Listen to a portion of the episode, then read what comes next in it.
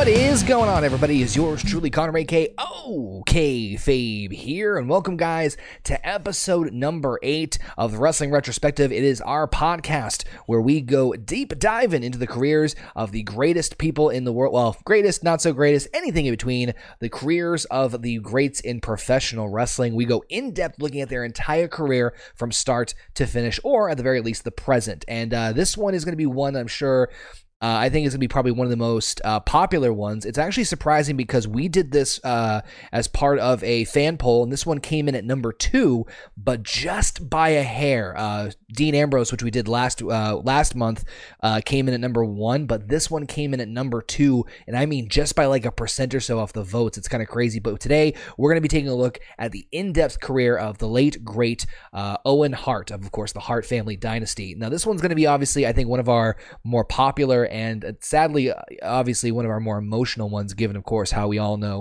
um, how this uh, tragic career will come to an end. But we'll get to that in just a minute. But first and foremost, I have to introduce my brother from another mother. He is the Silent Bob to my Jay. I've got with me your favorite person, Jake DeMarco. What's going on, Jake?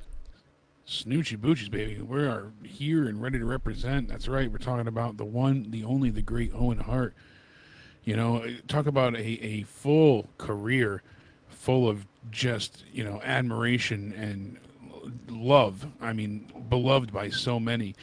You know, the chant of Nugget is already filling the air. I'm telling you. so I've been uh, very excited for this one, and uh, and a bit sad too. You know, with his untimely yeah. passing, and just to see how much mis- uh, misinformation there is about his passing out there, and how you know many people don't exactly know what occurred or how everything went down. So I mean, there's there's just a lot here to cover.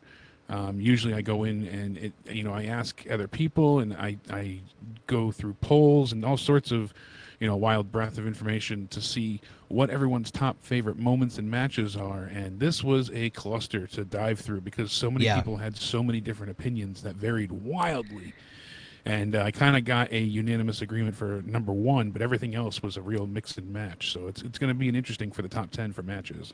There was a lot of t- the, you're right. There was a lot. To, I mean, there's obviously a lot whenever we do these episodes, which is just insane.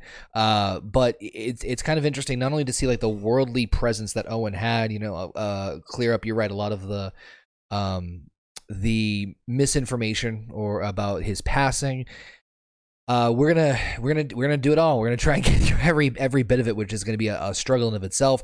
Um, again, you know, the thing that was really interesting to me was that this came in at number two. So we did the poll a couple months ago of like four options, and Owen Owen ran the the lead like towards the top. Like he was number one for a while, and like he just lost to Dean Ambrose, who we did last month. Uh, now Jon Moxley, which I'm going to talk about in just a second, um, by like a hair. Like at the last second, he slid yeah. by, and uh, I, I was I was surprised that at that. Was, I, I was extremely surprised, but the reason I think that happened was just because Moxley was in the forefront of everyone's minds with him leaving WWE at that point in time, and kind right. of we were unsure about where he was headed afterwards. Right. So there was a lot of fanfare and attention being paid to him walking away from, you know, re-signing with the company. Right. Now, uh, just a quick note, obviously, uh, you know, to refer to the last month episode. I know we don't usually do this. Um, we got obviously a lot of positive reactions from the Dean Ambrose episode. Uh, for those of you who are keeping track at home, we obviously do these in monthly increments. So when we recorded the Dean Ambrose episode, he had just left WWE, but he had not done. Um, apparently, you can do a lot of shit in 30 days. Like, good God Almighty, like the stuff he pulled off. so he obviously debuted for AEW at Double or Nothing and of course, just a couple of days ago, uh, won the IWGP United States Championship from Juice Robinson. Now, um, Jake will explain also that uh, eventually, probably within the next couple of episodes, we will do a um, an addendum, I guess you could say, or an epilogue to kind of help uh, with the previous res- retrospectives to catch people up to date from when we recorded the episode to present time. So that way we can keep up with uh, everything that's gone on. So I, you know, bad timing that we decided to do it right in between when he wasn't doing anything. But we will be doing uh, a catch up of um, all the other retrospectives. So Dolph Ziggler, X Pac, uh, The Undertaker. Oh man, that was I'm still having nightmares about that long six hour show.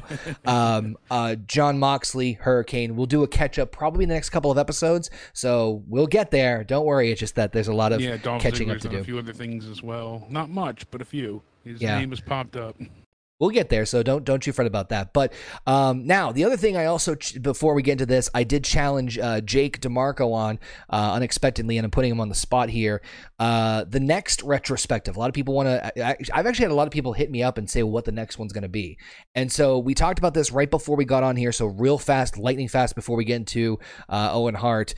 Uh, the next the next retrospective is actually going to be a pick from Jake DeMarco. Jake will actually uh, either pick by himself, maybe he'll reach out to all the awesome people out there. So make sure you hit him up on Twitter at Countdown Ended and uh, follow him. So maybe you can help influence his decision about what the next installment of Wrestling Retrospective is going to be. So that will be coming out uh, for patrons in July. It'll be public uh, in August, and then uh, the next one after that. So that'll be episode nine, episode ten, which I'm really looking forward to, is going to be about the living legend himself, Bruno Sammartino. That one is going to be Huge, huge get there. That's gonna be is- amazing. I've got a surprise, or I, I have an idea for a surprise that I don't want to spoil yet because I don't. I me and Jake talked about it before. He knows about it, so mum's the word. But if we can pull it off, I think it'll be one of the more uh, fun, be- interesting episodes we've had.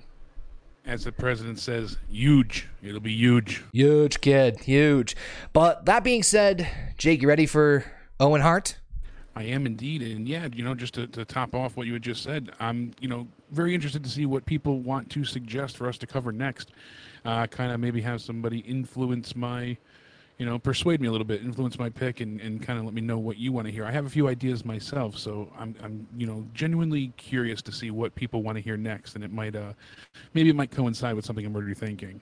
Well, is there off the top of your head? Do you have any ideas? I'm actually not going to share yet. I want to, I want to Oh. get people's uh, fresh perspective without any influence from my end. Champ is I don't want anyone to agree. I want to, I want to hear I want to hear what people are thinking. I want to know what's in your insides. That's a power trip thing, isn't it? Jeez, man, you It get that is. champion, you get It that championship belt that goes right to your head. Jesus Christ, The belt has warped my mind. good God! But let's let's get into uh, Owen Hart now. Owen Hart, of course, part of the legendary Hart family uh, dynasty here. I'm trying to keep track of this because he. this is this is the part that really blew my mind the most. I didn't really know much about the Hart family. Like I know obviously the Hart dynasty, uh, Bret, um, you know, Bulldog, and, and it's man, what is it about wrestling family trees that are the hardest effing thing to keep track of?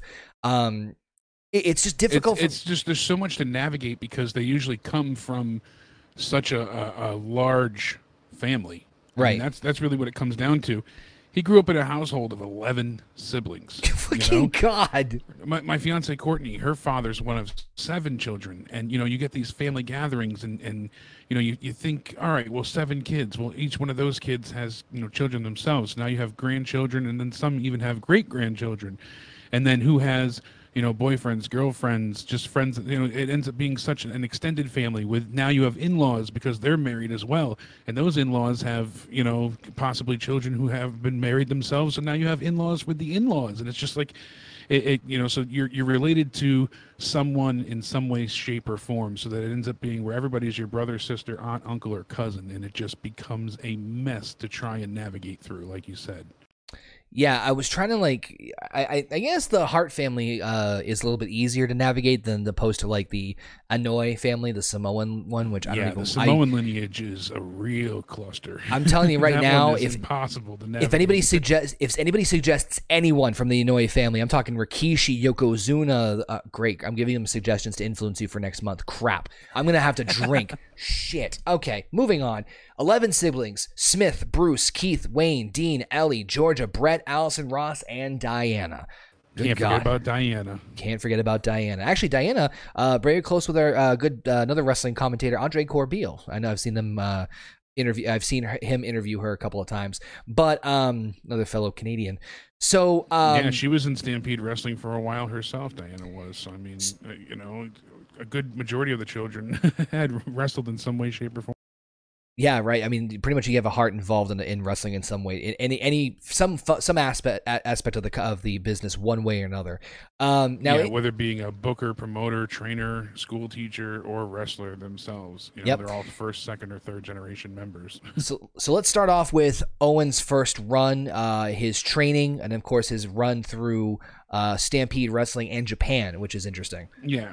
So he was born May seventh, nineteen sixty-five, as you had said. You know, Yep. the youngest child of Stu and Helen Hart. He was of uh, Greek descent, and his maternal grandmother, you know, is, is Greek, and his Irish through his maternal grandfather. So he has, you know, a, a, a bit of a, a mutt about him because he also has some Scott Irish descent and English ancestry as well. So, you know, a real real mix altogether for heritage.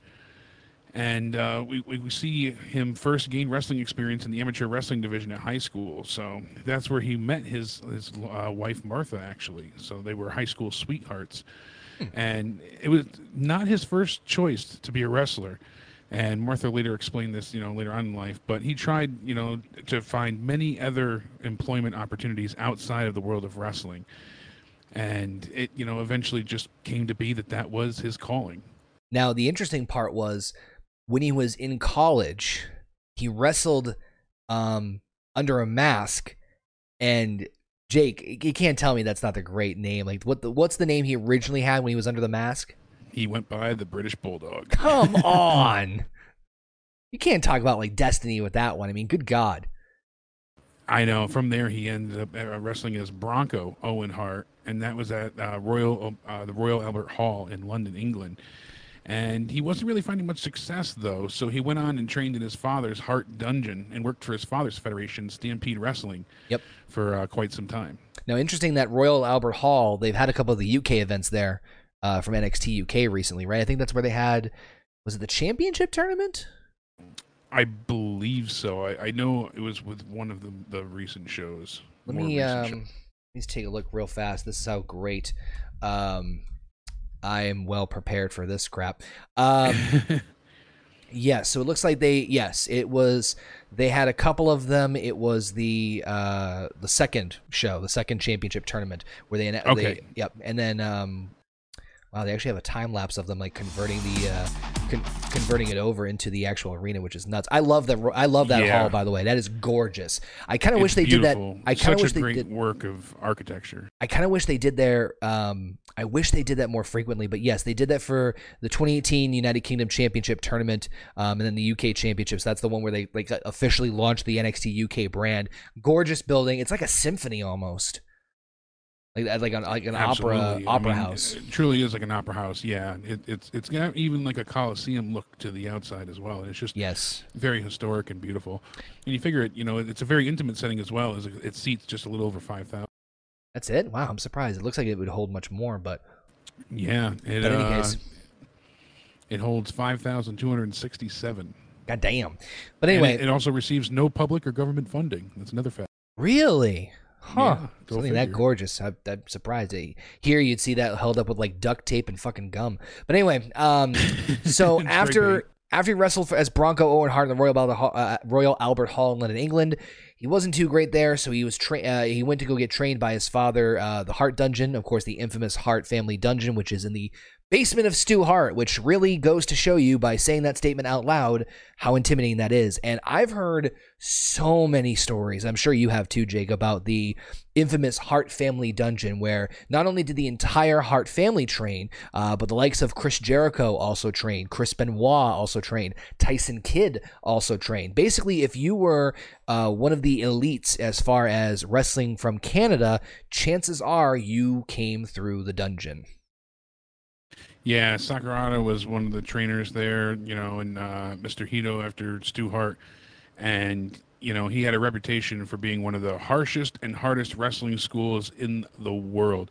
Graduating from it was considered extremely elite and impressive, and something which would be revered by many in the wrestling world. It was also brought up on many uh, televised wrestling shows as a, a you know point of graduation. It really showed you know a bit of prestige. Right. He also garnered a reputation for being, you know, sadistic in his training techniques. He was known to torture his pupils with legitimate submission wrestling holds he had learned as a sports wrestler throughout time. So, Damn. I mean, Buddy I- Roberts described the place as a torture chamber. I've heard that before too, and I've heard that especially when it comes to like Stu and like certain submission moves. Like they said, like not just like the other trainers, but Stu specifically, but like will would choke you out. That's what I feel like he would they would legitimately yeah. pass you out. Like, no, you're just gonna go in there, and I'm not trying to disrespect Stu. Like, you just go in there and and then like it, they would knock him out. Like, good God. you, you know, one of the people that uh you know learned the ways of there. You, you mentioned Chris Jericho. You know, you hear Jushin Thunder Liger. Brian Pillman, Davey Boy Smith, Lance Storm, Justin Credible, Edge, Christian, Mark Henry, Natalya, obviously, and then, of course, Chris Benoit. Benoit said that he took a lot of pride in being one of the last guys that had the hands on training from Stu Hart. Yep. He said it was a good experience just to be there, to imagine all the people that had been through there and all the blood, sweat, and tears that had been paid. You know, he said it was if you're if uh, it, wrestling and training with them, if you're a very religious person, you know, is it's the same as going to the Vatican for a, wrestler. So. so. I actually have, you know, I don't want to harp too long on this, but I actually have the list of all the people who have come out of there, and I'm going to try and rapid fire because there's some interesting names in here that I didn't even know until I just pulled this up. But of course, you mentioned Mr. Hito, uh, Sakurada, uh, Sakurada, uh, Stu, obviously.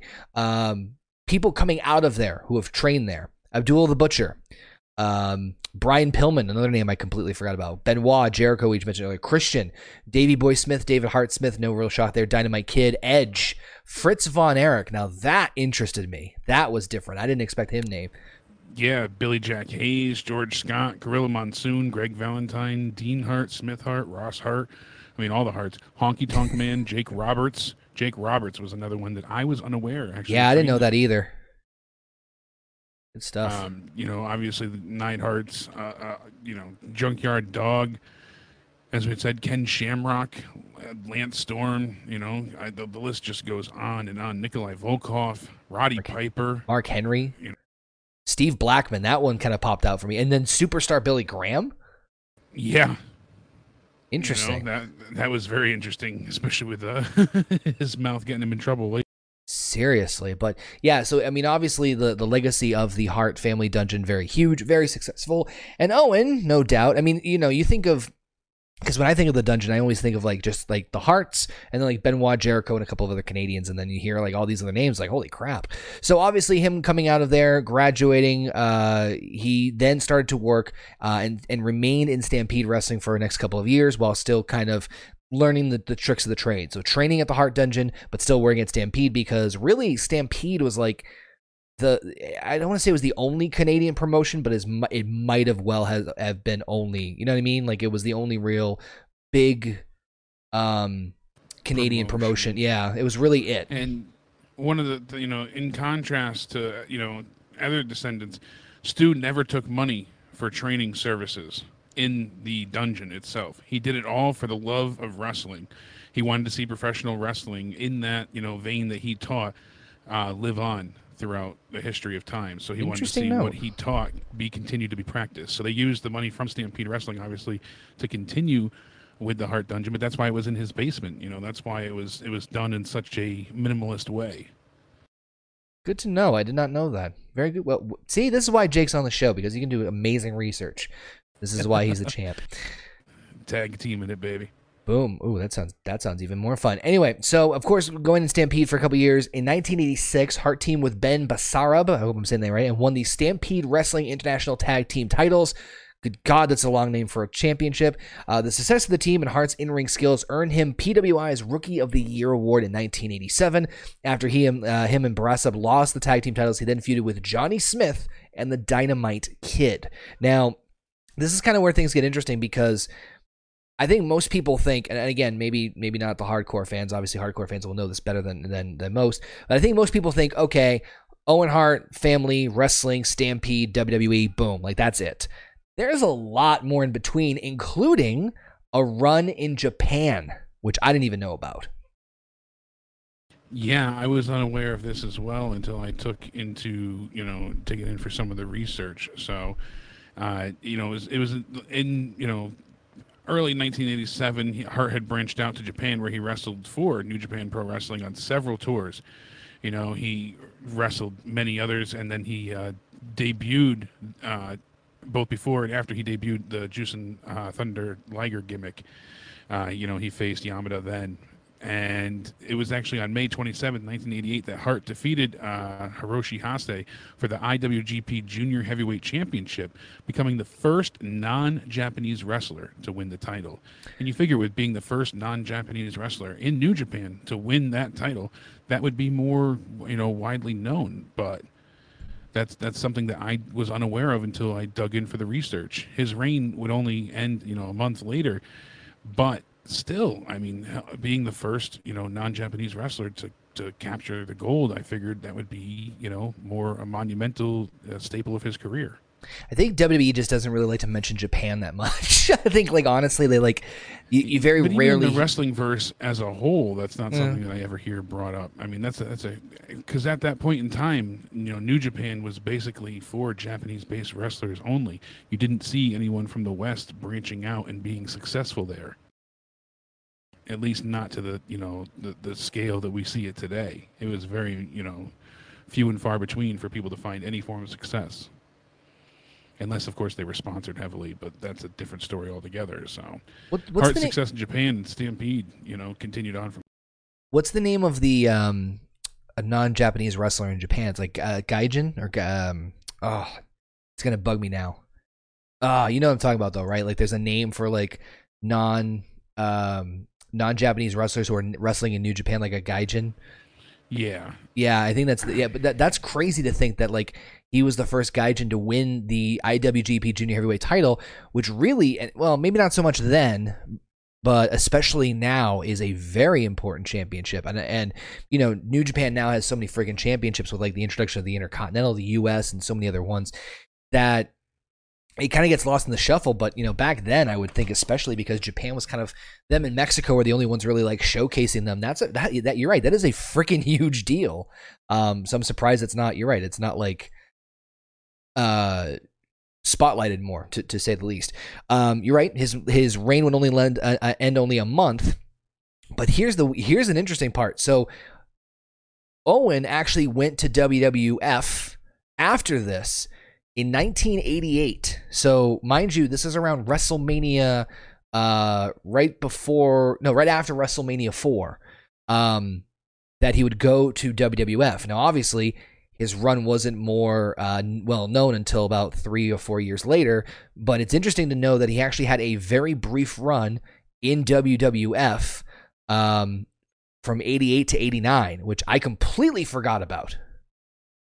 Yeah i had i had forgotten that as well until you know again bringing that up for the retrospective and uh, just so you know you are right it is gaijin I, I i knew that was on the line of it but that's you know in japanese it means foreigner so was you hit the nail on the head of it. there. Yeah, you know, it's just things we've heard, but you can't remember when putting on the spot. So yeah, I, I you know, I totally forgot that he had a, a brief stint. Instead of being promoted as you know Bret's younger brother, they decided to create a masked superhero type gimmick. You know, and that would eventually be the Blue Blazer. It was initially called the Blue Angel, but um, you know, this would be his superhero gimmick where he would be a kind of buffoonish superhero. So, kind of like the anti hero of sorts. He wanted kids to, you know, do well and succeed in life. You know, it was a drink your milk and vitamin, you know, take your vitamins kind of idea, but it was more lampoonish than that. It was, Remember, it was very 88. comical. Yeah, so it fit with the time and it, it started to get over somewhat. I mean, we saw him, uh, you know, defeat the likes of Terry Gibbs, Steve Lombardi, Barry Horowitz. And then he made his pay per view debut at Survivor Series 1988. And he was teaming with the Ultimate Warrior, Brutus Beefcake, uh, Jim uh, Brunzell, and Sam Houston. They took on the team of the Honky Tonk Man, Greg Valentine, Outlaw, Ron Bass, Bad News Brown, and the dangerous Danny Davis.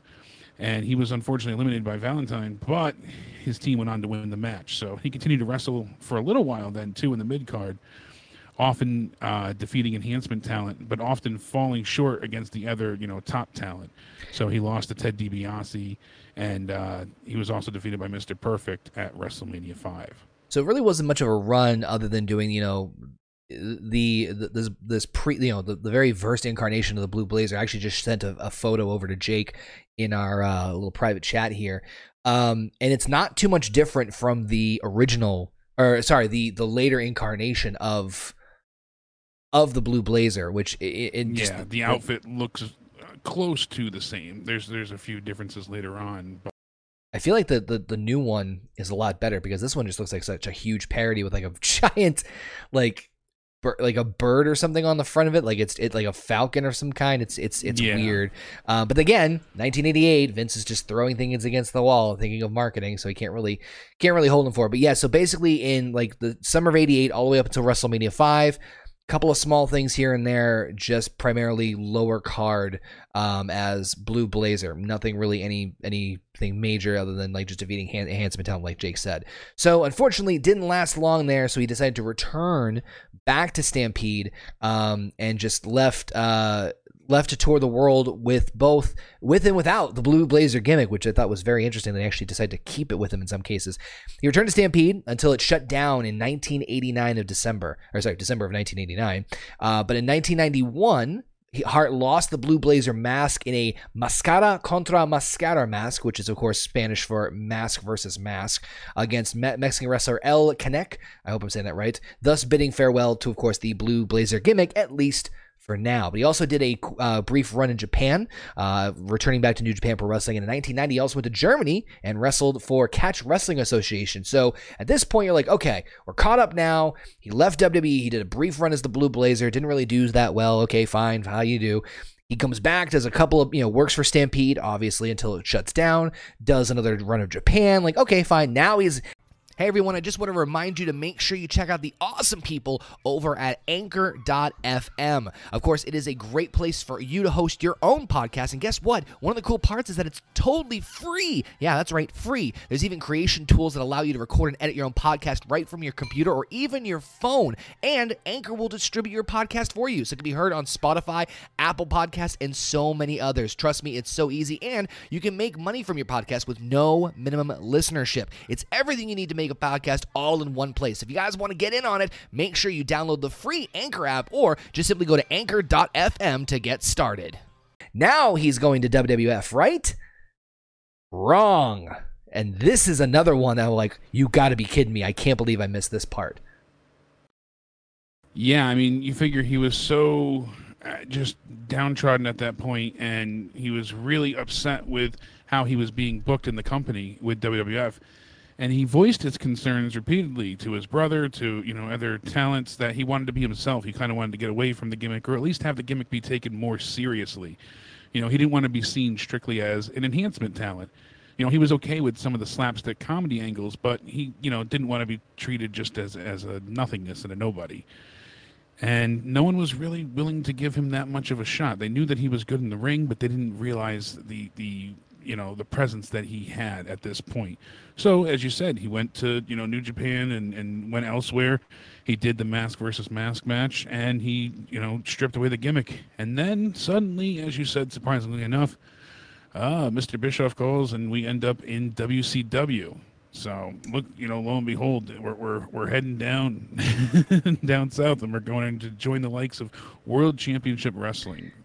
Now, granted, he wasn't there very long, obviously, but again, another wrinkle of this whole lengthy, uh, you know, you're gonna hear me and Jake say it so many times, not just here, but in obviously other episodes, where like you think of like the history of these individuals and you're like oh okay and you know and, and you think you know everything or you think you at least know most of it but there are like other wrinkles of it. It's like yeah owen hart actually had a very brief stay in World Championship Wrestling in 1991. It didn't really last long because technically a deal was never struck. He did show up and debut on the TV show in March 16th, 1991, first of five TV matches he actually competed in, which were uh, all against preliminary talent such as Mark Kyle. Um, I think Ricky Morton he teamed up with once.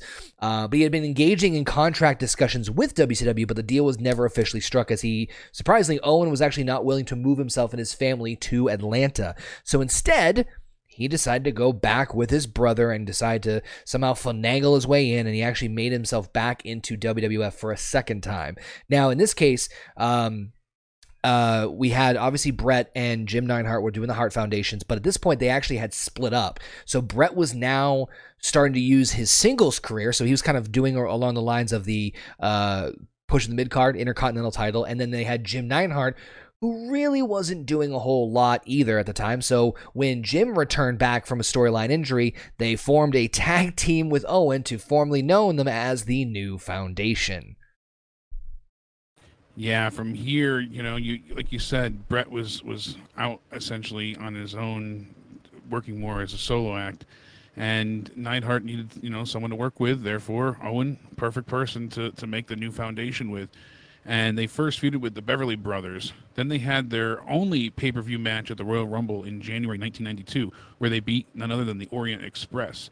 Yep. Then Jim left the WWF shortly afterwards, and Owen set out on a very short run as a singles wrestler, including a match at WrestleMania 7, or excuse me, WrestleMania 8 against Skinner. So shortly after WrestleMania, though, Hart was teamed up with Koko B. Ware to form the duo known as High Energy. They were fun to watch together, so they, they always you know had a lot of funny enough high energy. They only had uh, the one pay per view match as a team but they did have some other tape matches. And at the Survivor Series uh, that year, they lost to the Head Shrinkers.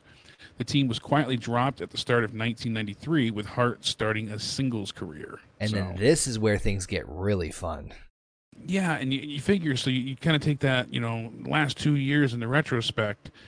I, you know, he hasn't done much. 91, 92. You, you, you see nothing really happened for him. He he gets you know out, out, of WCW, never really given a chance to shine there, only making it you know with the the few uh, tape TV matches, and then he goes ahead and makes it back in WWF, only to be used as a tag team wrestler.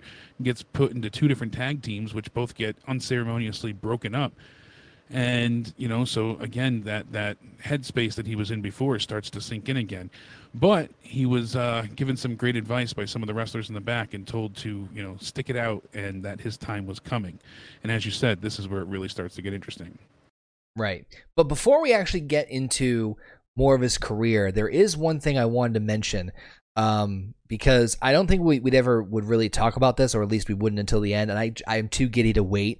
Um, so before we get into uh, Owen's lengthy singles run and subsequently his really the piloting beginning of his feud with Bret, one thing that I definitely researched because this is very infamous in the wrestling world was Owen Hart loved ribbing people. And I, yeah, he was the ultimate jokester. Yes, he had a lot. He was actually known as the king of ribs, and I, I tried to to dig up some stories of a couple of Owen's great ribs, and I remember there was one that was told, uh, and I have a couple of them pulled up here. Uh, with uh, him and Mr. Fuji were the two big ribbers of, of WWF back at that time, and there's a lot of them because they would they would outprank each other and they would do some really crazy stuff. And there's two stories I just want to share real quick, and I'm sure we'll share some other ones if Jake has, has found some down the way. Uh, the first Indeed one I have. Oh, perfect. So we'll we'll get to this. I want to spray because I feel I feel bad because obviously I think we we all know where this is where the story of, of Owen's career is going to go. So I want to make sure I sprinkle in a lot of the good humor nature because some of these are just these are fantastic. These are great stories. So the first one I wanted to share uh, was um, when Owen ribbed Vince. Uh, I guess there was some sort of segment that involved livestock. And Mark Henry was actually the one telling this one because Mark and Owen were, were also very close. We'll we'll we'll we'll talk about him also at the towards the end of everything. Um, and there was a segment that involved like a livestock, like there was a pig pen or something like that, and, and blah blah blah. So when the truck came to unload the livestock, the guy's like, "Where do you want like the pigs and the chickens and, and all that stuff?" And and just before the stagehand could get to the delivery guy to point them in the direction of where the animals go, Owen steps in and says, No, no, come over here.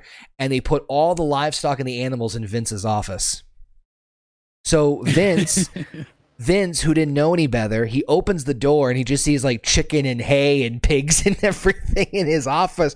And he's like, and he and he knew he knew exactly who did it. Like, damn it, who did this? just that's simple things like that. I just loved. And um, there's an, he was all about always having a good time and, and making people you know laugh that's that's what he was one of you know in, in, as far as the you know the wrestlers would say he was always about you know, bringing about a good time. He wanted to elevate people's moods, and that certainly was a, a characteristic trait of his that you know was a gift bestowed upon him because there was a lot of times where people weren't in you know the best of ways and he was very very helpful to those situations so no matter where you were it was always an adventure with owen Yes, and the other one I'll share real quick was about actually ribbing Mr. Fuji. What one thing he was very known, he was notorious for doing was calling people um, in the hotel rooms late at night and really and really messing with them. apparently, there was one time where like he called Mr. Fuji and he did like this punk kid voice to challenge him, like "Come down, and I'll kick your ass." And and uh, Mr. Fuji would literally like run down to the lobby wearing nothing but his kimono at three in the morning and saying like, you know, what are you doing? And he'd be half asleep and he goes like, some some kid just came down and said he kicked my ass and just working him up to it for no for no good reason, just to mess with him. Now, obviously, you couldn't do that nowadays, but with caller ID and stuff, but. uh yeah, he would just constantly like harass people. I think there was another person who said like he'd just call over and over and over and over and just make sure they didn't sleep. Like he would call every 10 minutes or he would purposely go to the like he would find out another uh, wrestler's um, room and request a wake up call every 15 minutes.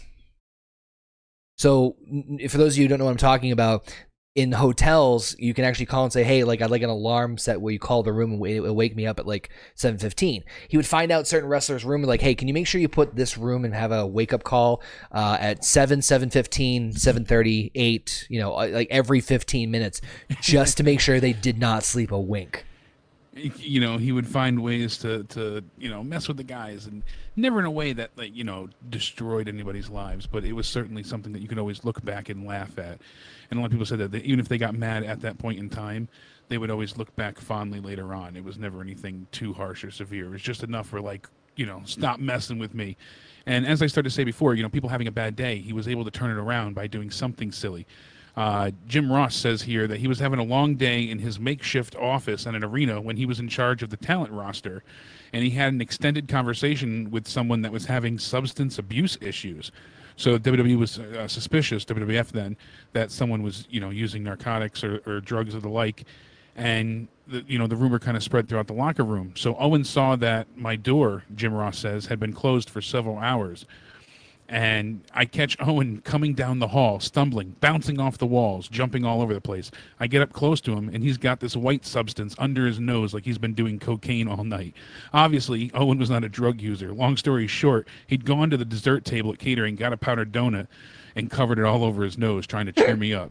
You know, and he'd come by saying, You had a rough day. A lot of us appreciate what you're trying to do to help the guys. So he takes a, a shitty situation and, and makes light of it, you know, and, and yeah makes everybody laugh. You know, he would do things with drivers and, and people's cars. You know, there was one time, uh, this is uh, when he ribbed Val Venis's driver and Jeff Jarrett in a car. You know, where he, you know, they were watching Owen. He had a driver and he was in the passenger seat, and Jeff Jarrett was in the back seat behind Owen. And as they are going up the ramp to a drive out from the bottom of the arena, all you hear on the top of the roof of the car is whack. And Owen looks over to the driver and he says, That guy up there just threw a rock down on your car. So the guy stops the car on the ramp, gets out of the car, runs up the ramp, runs around at the rail, and charges at the guy. Owen pointed it out. Well, a cop steps out in front of the driver and says, Whoa, this guy didn't throw any rock. The guy with the blonde hair in the car hit the roof of your car with his hand. you know, so like he would just send people on a wild goose chase. And, He's like, Jeff, why'd you hit the top of the car? And Owen blamed it all on Jeff Jarrett, you know, so that was great. And it's just oh, like, that's good. Because the cop said the blonde guy did it. So Owen's immediately saying, Jeff, why did you hit the top of the car? You know, and just blaming everybody else. I know but there there's was so many stories. It, I'll do. I'll, great. I'll do one more and then we'll we'll circle back because I have a, I have a list of them. There was one that said um, Bret and Austin were uh, remembered being on an international tour of India when Owen hit a can of sardines under the ring before rolling underneath mid match, dipping his hands into them, and then, of course, uh, proceeded to have the match with Bret by putting his brother in the camel clutch.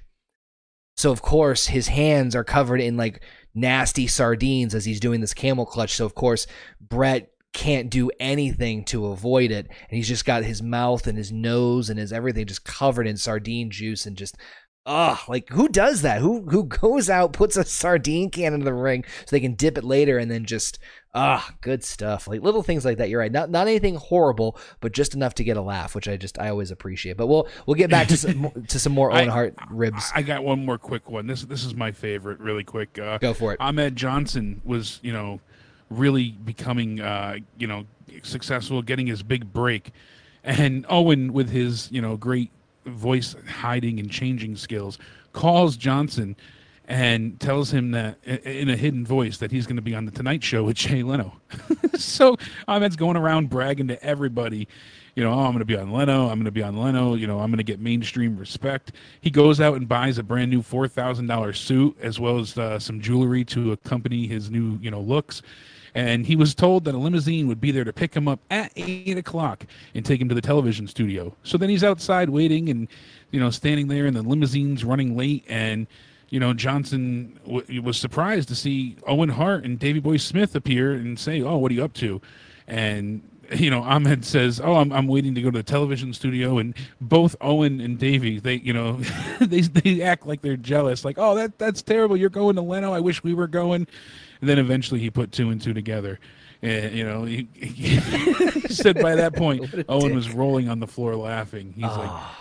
Johnson became suspicious because he hadn't told anyone, you know, as far as wrestlers, you know, that he was going yet. And once he saw them there acting all jealous, he knew, but he was livid. So good, so good. We'll, so we'll, good. We'll definitely tell some more towards like the the later half of this, but I wanted to make a point when we talked about Owen because that's one thing that he was notorious about, and man, the, the cleverness of some of these are just so good. But let's get back to the wrestling side of things. Let's talk about now Owen is in his second run, WWE uh, or WWF. He's no longer part of the new foundation. Jim Neidhart has left the company. So now he's starting his singles run, uh, his real singles run as Owen Hart. So it's middle of 1993 and that's when Bret Hart's feud with the Lawler started off, which I, actually, honestly, in that time frame, probably an underrated feud. I went back and watched some of the stuff with Bret and and and uh, and Lawler, and and you don't really think of. I personally think that a lot of fans think of Lawler, you know, commentating and not really doing a whole lot of in ring stuff. But in the mid '90s, he was pretty not as active as he was back prior to, but still had some interesting stuff. I remember like Jerry Lawler and Sue, like insulting Stu and Helen Hart uh, which were some really like if you love Lawler's one-liners on commentary, you'll love him as a heel. He's fantastic, like full on heel. Yeah, he really garnered some great heel heat at that point. So of course, Owen standing by Bret's side the entire time and fought Lawler um, in the uh, the USWA, where of course most uh, talent were considered the heels. Owen won the USWA Unified World Heavyweight Championship. What's with his long title names? Uh, from a good old Papa Shango. Uh, Owen's participation in the WWF versus USWA feud was cut short, of course, when he suffered a knee injury in the summer of 93 and was forced to take some time away. So he then later returned in the ring in the fall of 93, um, when, of course, eh, Bret's feud with Lawler was kind of on the shelf for a little bit. So Bret, along with Owen and their brothers Bruce and Keith, were scheduled to face Lawler and his team at Survivor Series. However, Lawler wasn't able to make it to the show and, of course, then couldn't make it on television. So, therefore, Lawler was replaced with Shawn Michaels. Some people might remember there was a pretty decent build uh, going into the Survivor Series. It was kind of a weird, like, last minute switcheroo. It was kind of weird. But during the match, Owen and Bret inadvertently crashed into each other, causing Owen to be eliminated from the team. Then Owen showed up later, uh, showed up after the match and had a heated conversation with, like, confrontation with Bret, while Keith, Bruce, Stu tried to calm things down. Confrontation went absolutely berserk. Uh, I mean, mean, it left Owen leaving the ring to boos while his brothers and father watched in dismay as uh, Helen, of course, cried at ringside. And then the following night, Owen adopted the pink and black tights, sunglasses, and sharpshooter finisher, much, of course, like his older brother Bret. Owen, angry with being in Bret's shadows, uh, in Bret's shadow, challenged his ma- uh, brother to a match, which Bret absolutely declined. Um, but uh, this was really good stuff. I love this. This was this was so good. I remember seeing Owen, you know, and he goes ahead and he does uh, you know the same thing his brother would do. He goes up to the kid, you know, to give him the glasses front row, and then all of a sudden he snaps the glasses in half and breaks it into little pieces. And you see the child just looks so devastated. And I'm like, as a young kid, then I'm like, you're evil. Like that's so. I, I couldn't help but enjoy it. I, I, you know, went back and forth between faces and heels, and that was just a, a magic moment for sure it was so simplistic and, and we i think we say this all the time on all our different shows like on out of nowhere on my stuff you know joe's stuff how booking simplistically can really is really big money makers. Like that to me the simpler the, the easier the booking um the easier people can understand and relate to. And now I'm a, I'm an only child, so I can't relate. But who who is a brother? You know, who is a, a younger sibling in the older sibling's shadow that can't live up to it? You can't tell me they wouldn't relate to that moment. It was so simple, so Even easy. only children can get into that. You know, like you said, it's so easy because you know everybody's had a, a, best friend that they've been at odds with, or you know, even if it's not a sibling, could be a family member or a schoolmate you know, everybody's had a moment where they're jealous or they, they feel, you know, like they, they didn't have things go their way. And like you said, not just booking simplistic, but with a sense of realism where you're able to convey your message by having you as the viewer walk in their shoes. That was huge. And that was about the time that things started to change a bit, you know, and, and we saw a little, you know, we still saw a lot of the comedic gimmicks and angles and stuff, but there was a bit more realism coming about as well. So I just loved how you know again the simplicity of this all the the emotion it was just very easily done. And again Owen's now going out there. He didn't want to be in his brother's shadow but towards the end you know that, that was Survivor Series of 93 that was Survivor Series 93 now we're going into the holidays towards the end of 93 it seemed like everything w- was going fine like it was just you know Owen challenged Bret he was heated about the the Survivor Series finish so it seemed like everything was fine even Bret was trying to make amends with Owen teaming with him on a somewhat regular bra- basis. In fact, they even had like a, a, a shot at the tag team titles. Uh, they faced the Quebecers for the tag team titles of the Rumble in '94. Uh, initially, everything was fine between the brothers, but then when Bret hurt his knee, storyline, um, he was unable to tag Owen in for a long period of time.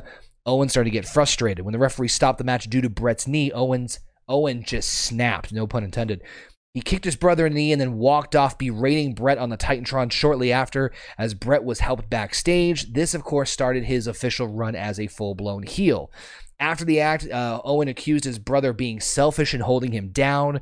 Owen admitted that he felt it felt good to take out his brother, and of course, this all culminated um, at a huge match. Um, argue, I mean, I'd arguably say his biggest match of his career. And I'm pretty sure I was looking through some of the list. I believe everyone considers this to be the best Owen Hart match of his career.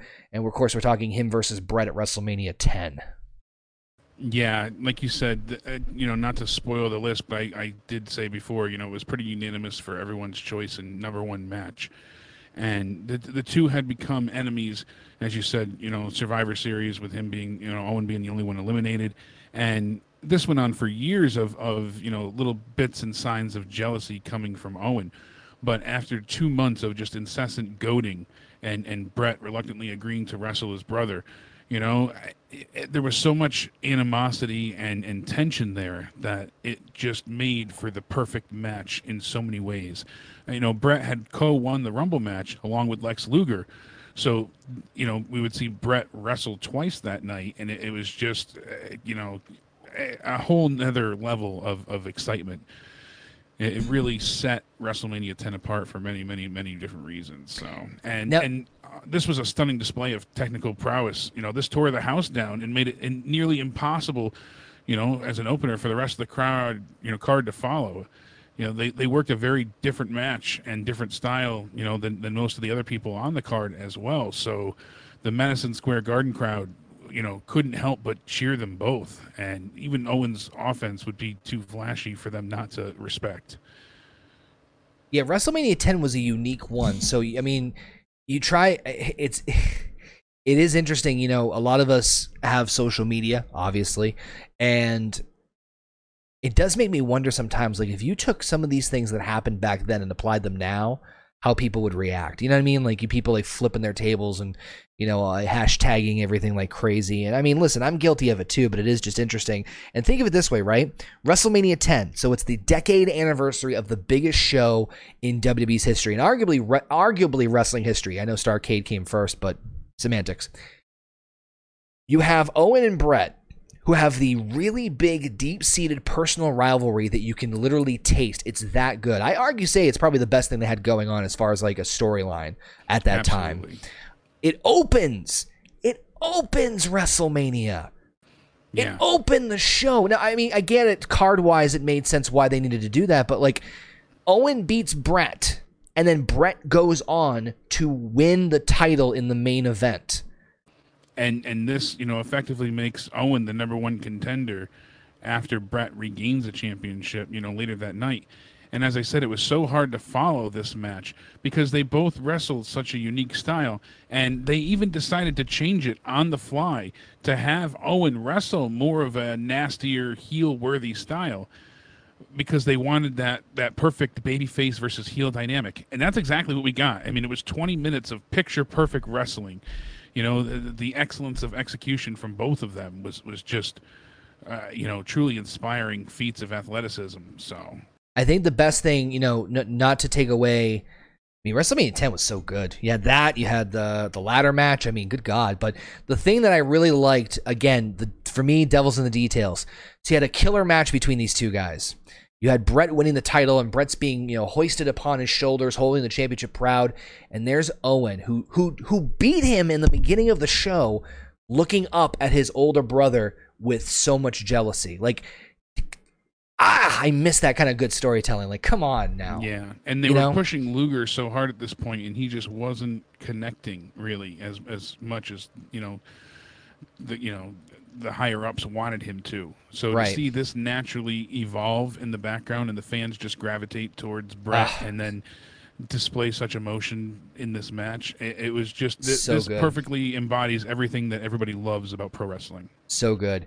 So now Owen is determined to be uh, the biggest and best Hart of them all. In fact, uh, Owen, not too long afterwards, would win the King of the Ring tournament, beating Razor in the finals uh, with an elbow drop to the back with an assist from Jim Neidhart. And afterwards, Owen would now pick up the moniker as the King of Hearts, which, come on. Come on. So good. So you have. So Ah. couldn't couldn't you know encapsulate that better ourselves. It just fits perfectly. So. And that's uh, one of those times where I really wish, looking back, that he was able to, uh, you know, achieve even more success than what he saw. It's just, it's baffling that he didn't, you know, reach higher acclaim.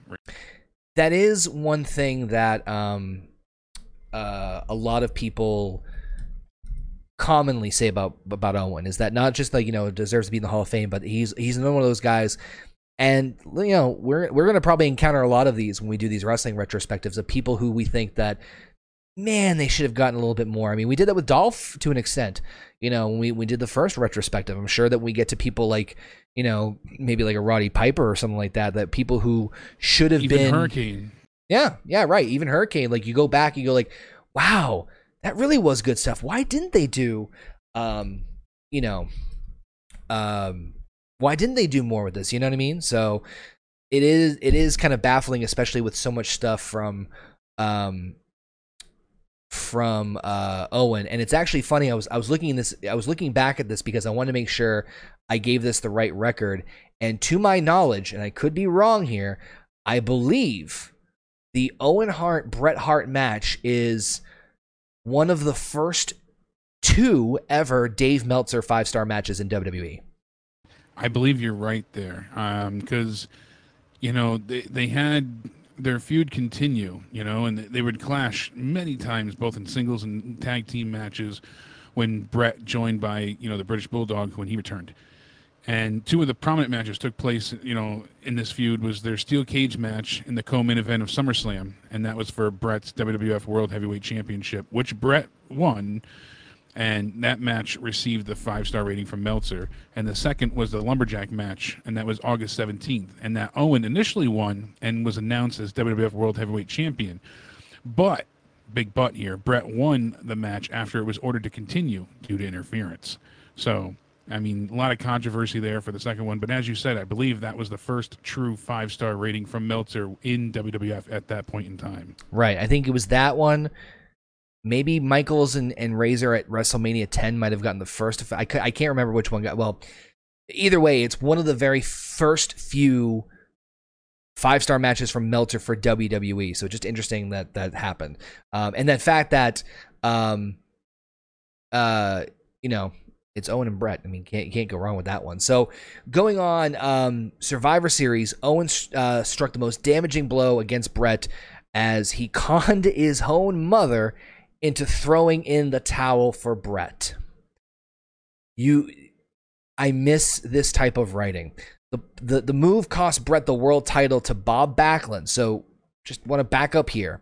Owen's so bitter about his brother Bret that he he he tricked their mother, not just his, like their mother, into forcing Bret to to to to throw in the towel at Survivor Series. Isn't that ironic? Um, against Bob Backlund. Jerry Springer. This about, is you know- Jerry Springer, like all over this. You know what I mean? Yeah, really. Talk about backwards at that point. So Owen uh, also prevented Bret from regaining the title of the Rumble 95 when he interfered in his match and uh, between Bret and then Diesel, who was the champion at the time. Weeks afterwards, Bret and Owen then clashed again when Bret defeated his brother and then finally put the, the, the, the feud to the end for at least the time being. Um, you can't say going back and watching all this, uh, you can't deny, in my opinion, you can't deny that 1994, the feud of the year was Owen and Bret. Oh, absolutely. And looking through the list here, when I look through, you know, Meltzer's ratings in WWF, you were right before. It wasn't the uh, first, but it was the first of two. So it was Razor Ramon and Shawn Michaels in their ladder match, and then Bret Hart and Owen Hart in the steel cage at SummerSlam that year. Both received five stars from Meltzer in 1994. Before Still. that, you know, we have things like WCW, uh, AJPW received, you know, NWA. A lot shows up, you know, and things like that, but nothing for WWF up until then. Still, that's a pretty pretty big deal. You know what I mean? Like the, the fact that like one of like one of Meltzer's first five star ratings, you know, within the first like two or three, um, was uh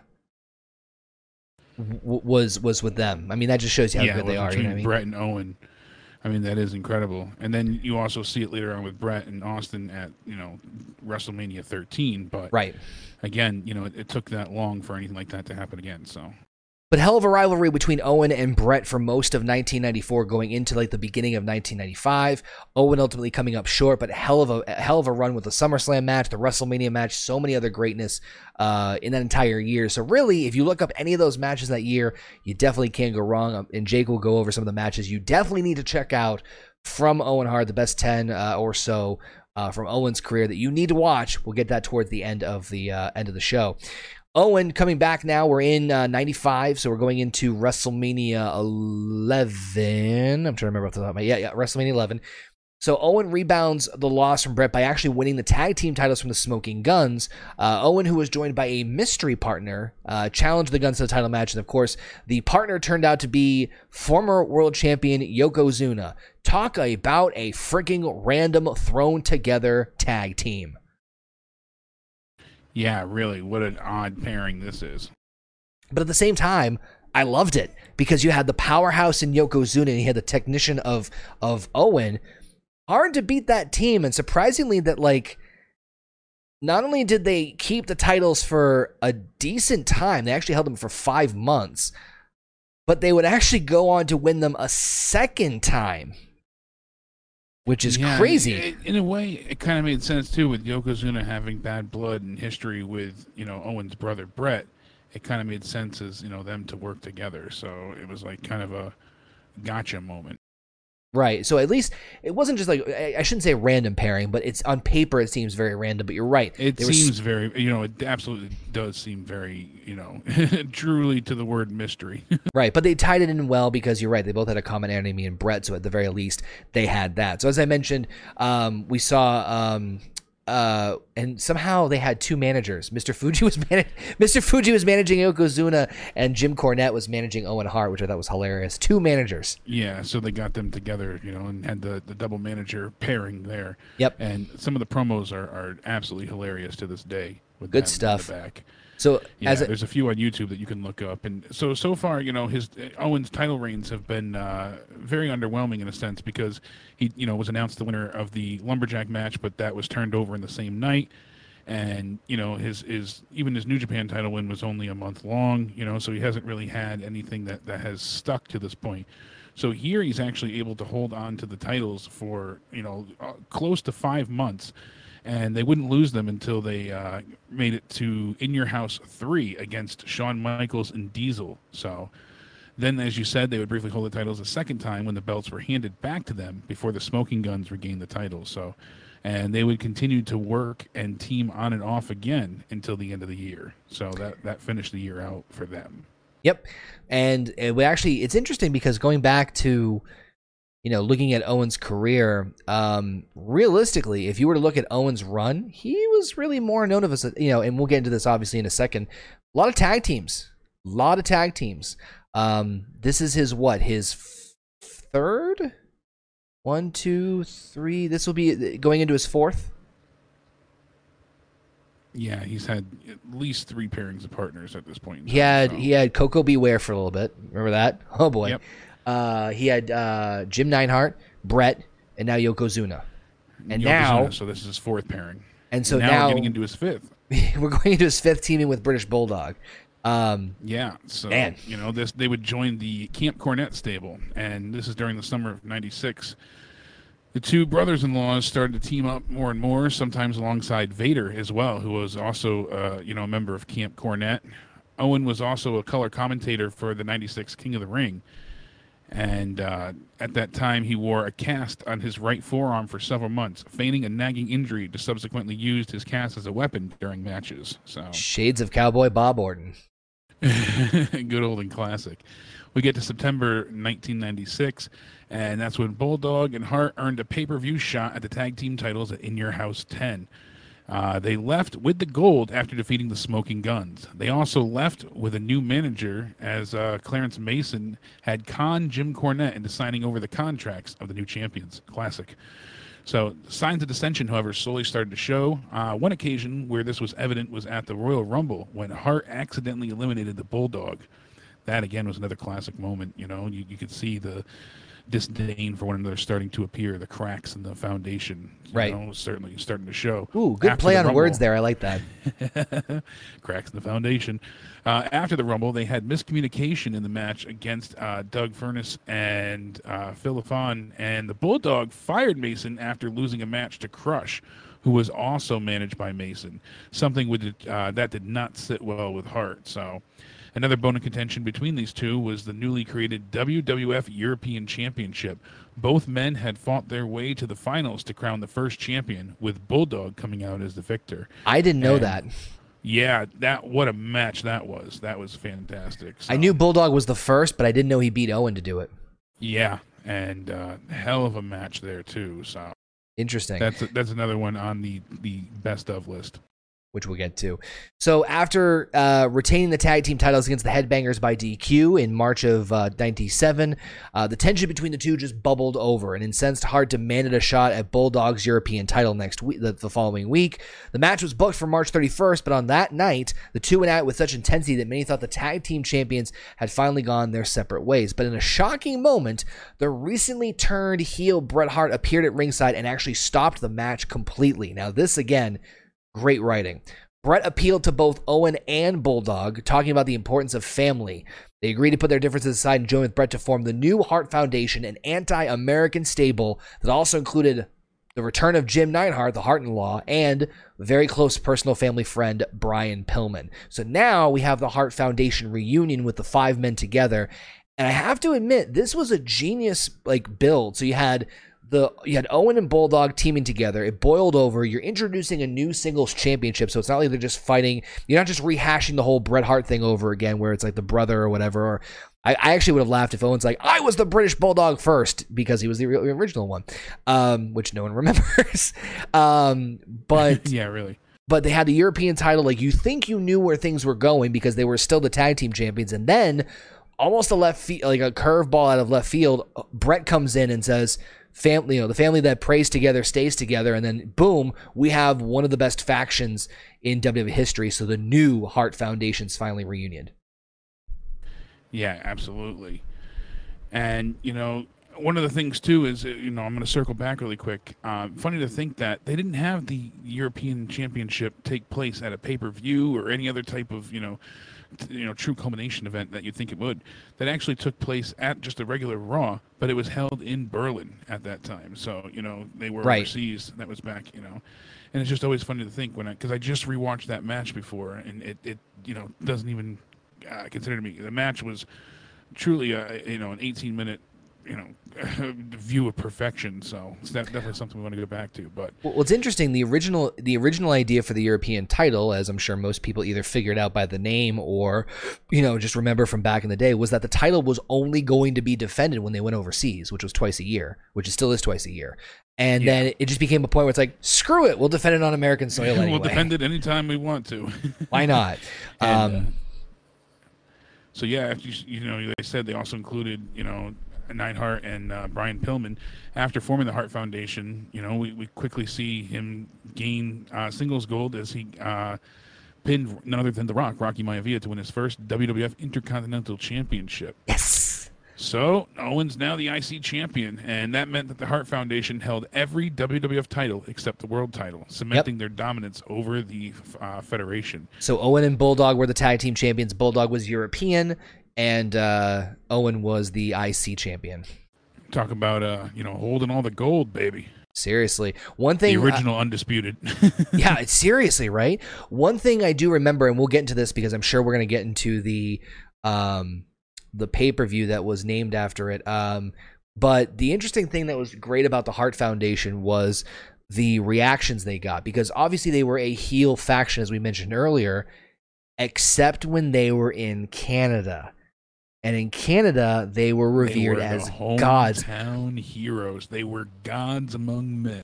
You sort of see that in some cases where, like with WWE, when they have like a heel go to like their hometown and they announce where they're from and they get a pop. But nine times out of ten, they'll kind of quickly dismiss it or they'll like sweep it under the rug, be like, "Yeah, you still all sucked" in order to keep the heat.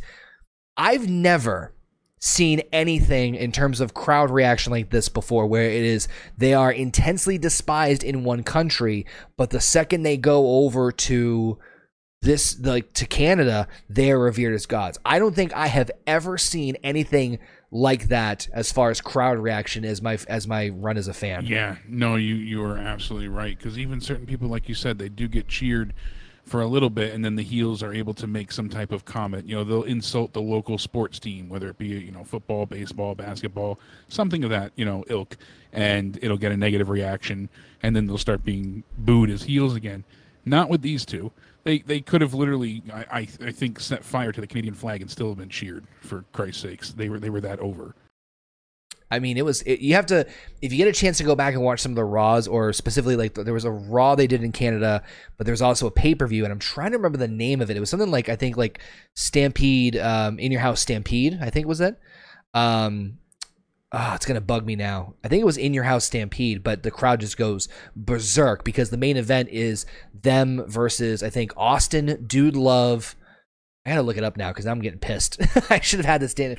Uh, in you gotta find it, your but- house stamp Canadian Stampede. That it's was Canadian Stampede. Yep, Yeah, that was that July was 6, 1997. Yes. Yeah, it was the Hart Foundation versus Steve Austin, Ken Shamrock, Goldust, and the Legion of Doom. Come on, like that's the biggest babyface team you could think of. You know? Yeah, and they. I mean, obviously they won, but like that's just crazy.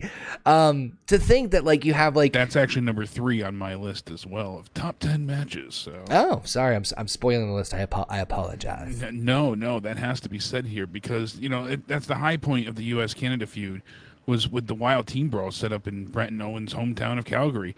You know they they had their stable receive a hero's welcome and they faced the mongrel team of Austin Shamrock, Goldust, Hawk, and Animal, who had been cheered in the U.S. but you know reviled elsewhere and. It it was just funny how the, the Calgary crowd was so white hot, as we've been saying, for the entire match. There was just you know, no time that these fans sat on their hands and were quiet. And the Hart family members in the front row added an unpredictability, you know, and, and a personal touch to this all out war because they were going nuts right there, camera side. Right.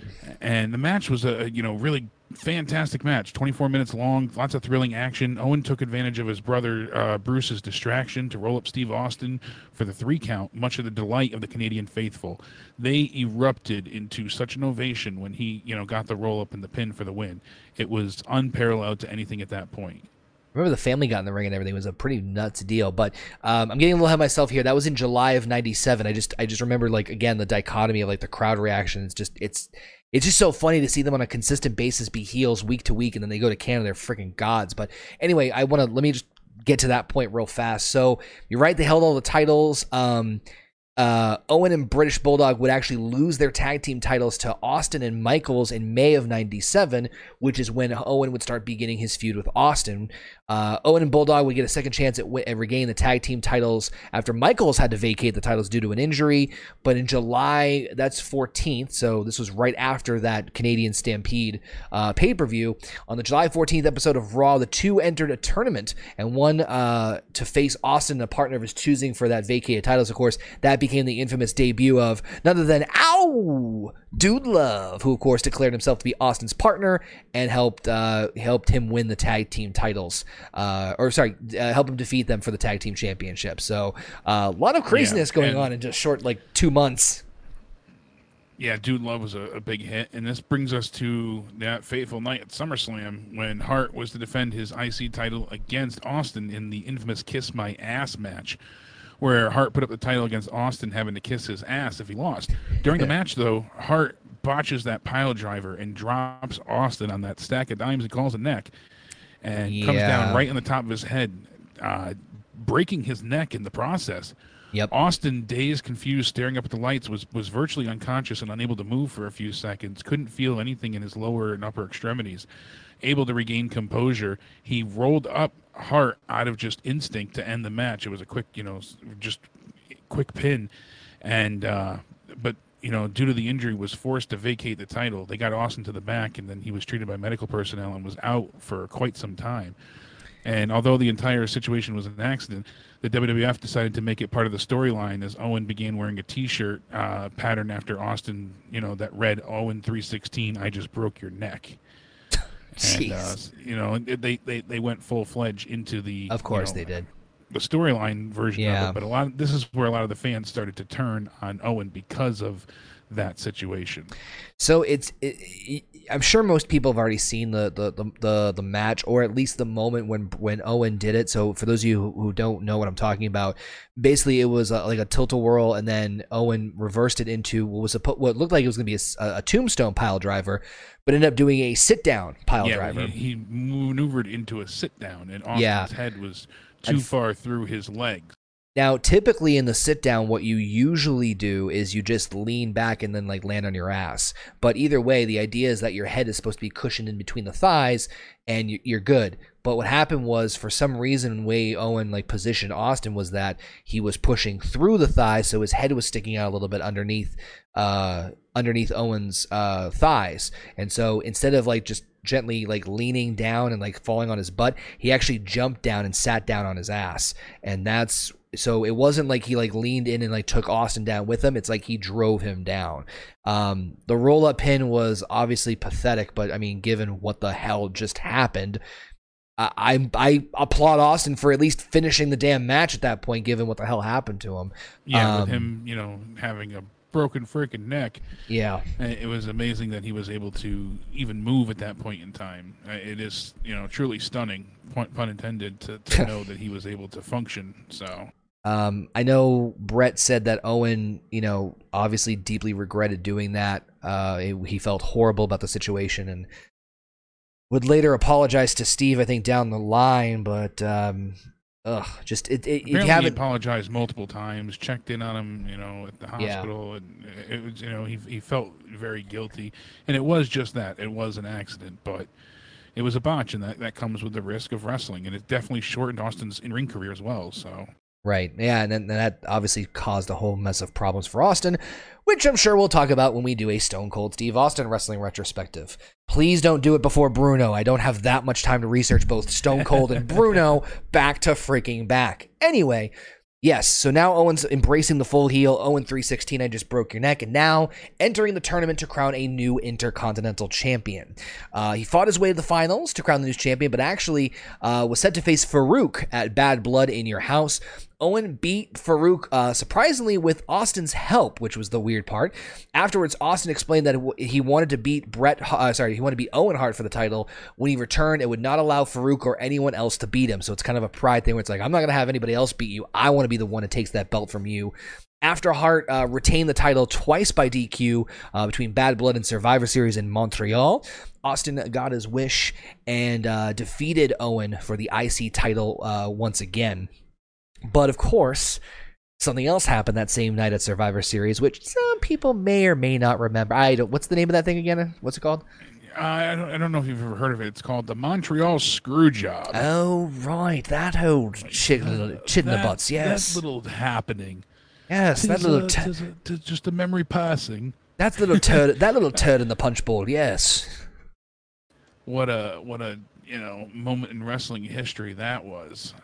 My God, you know, it just also referred to as the, the Montreal incident. It, it's just one of the most infamous and controversial, unscripted professional wrestling incidents ever.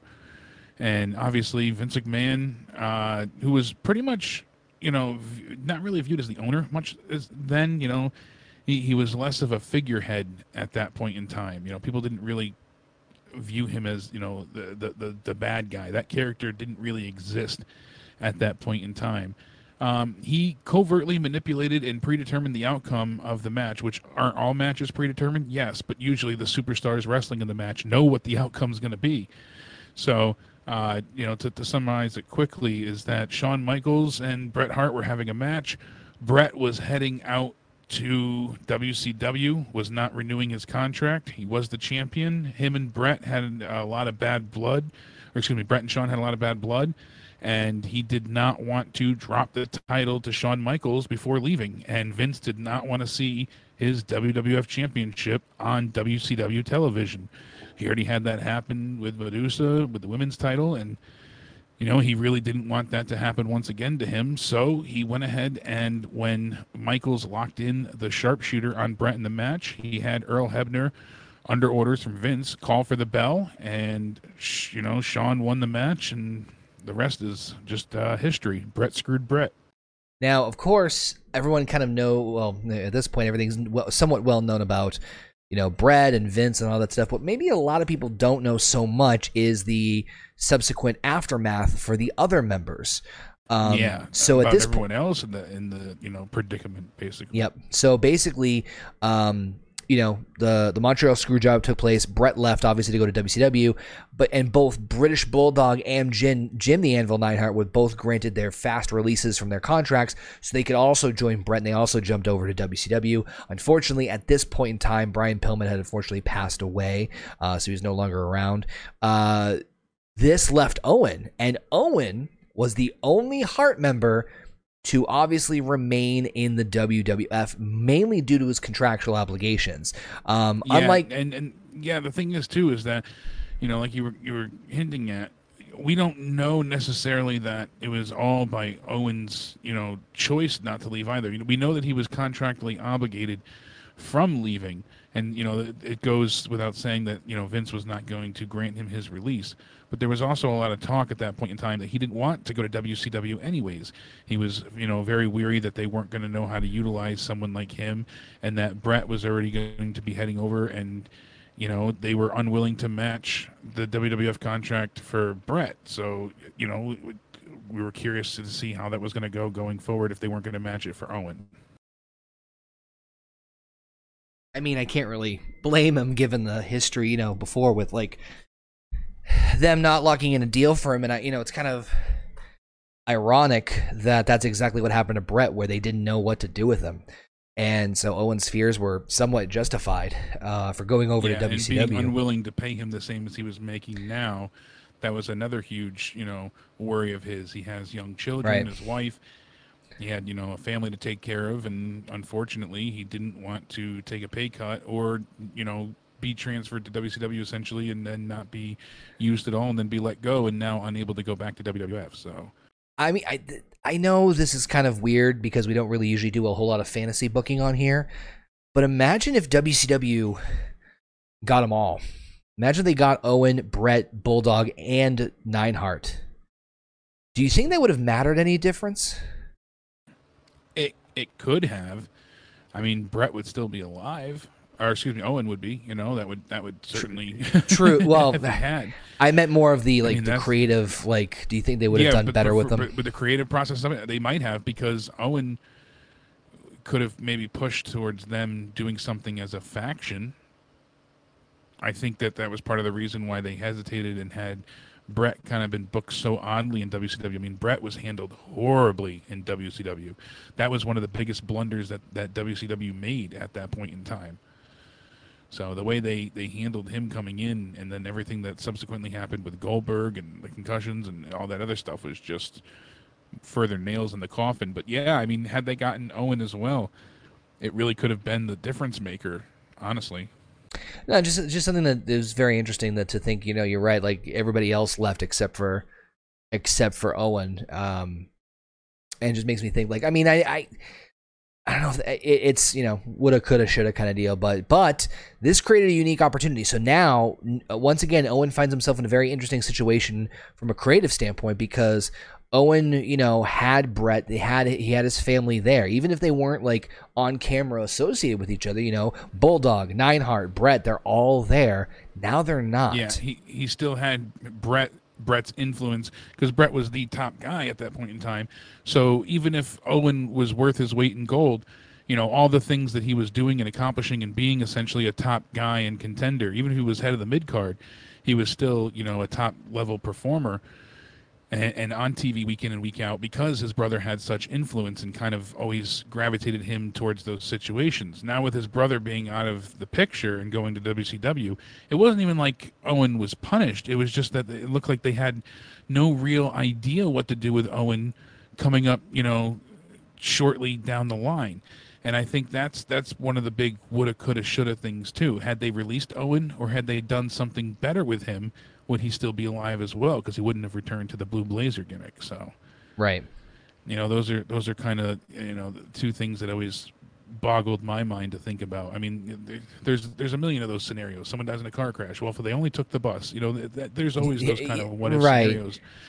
But I mean, this one really sticks out because how much of Owen's push came from Bret directly being the top guy.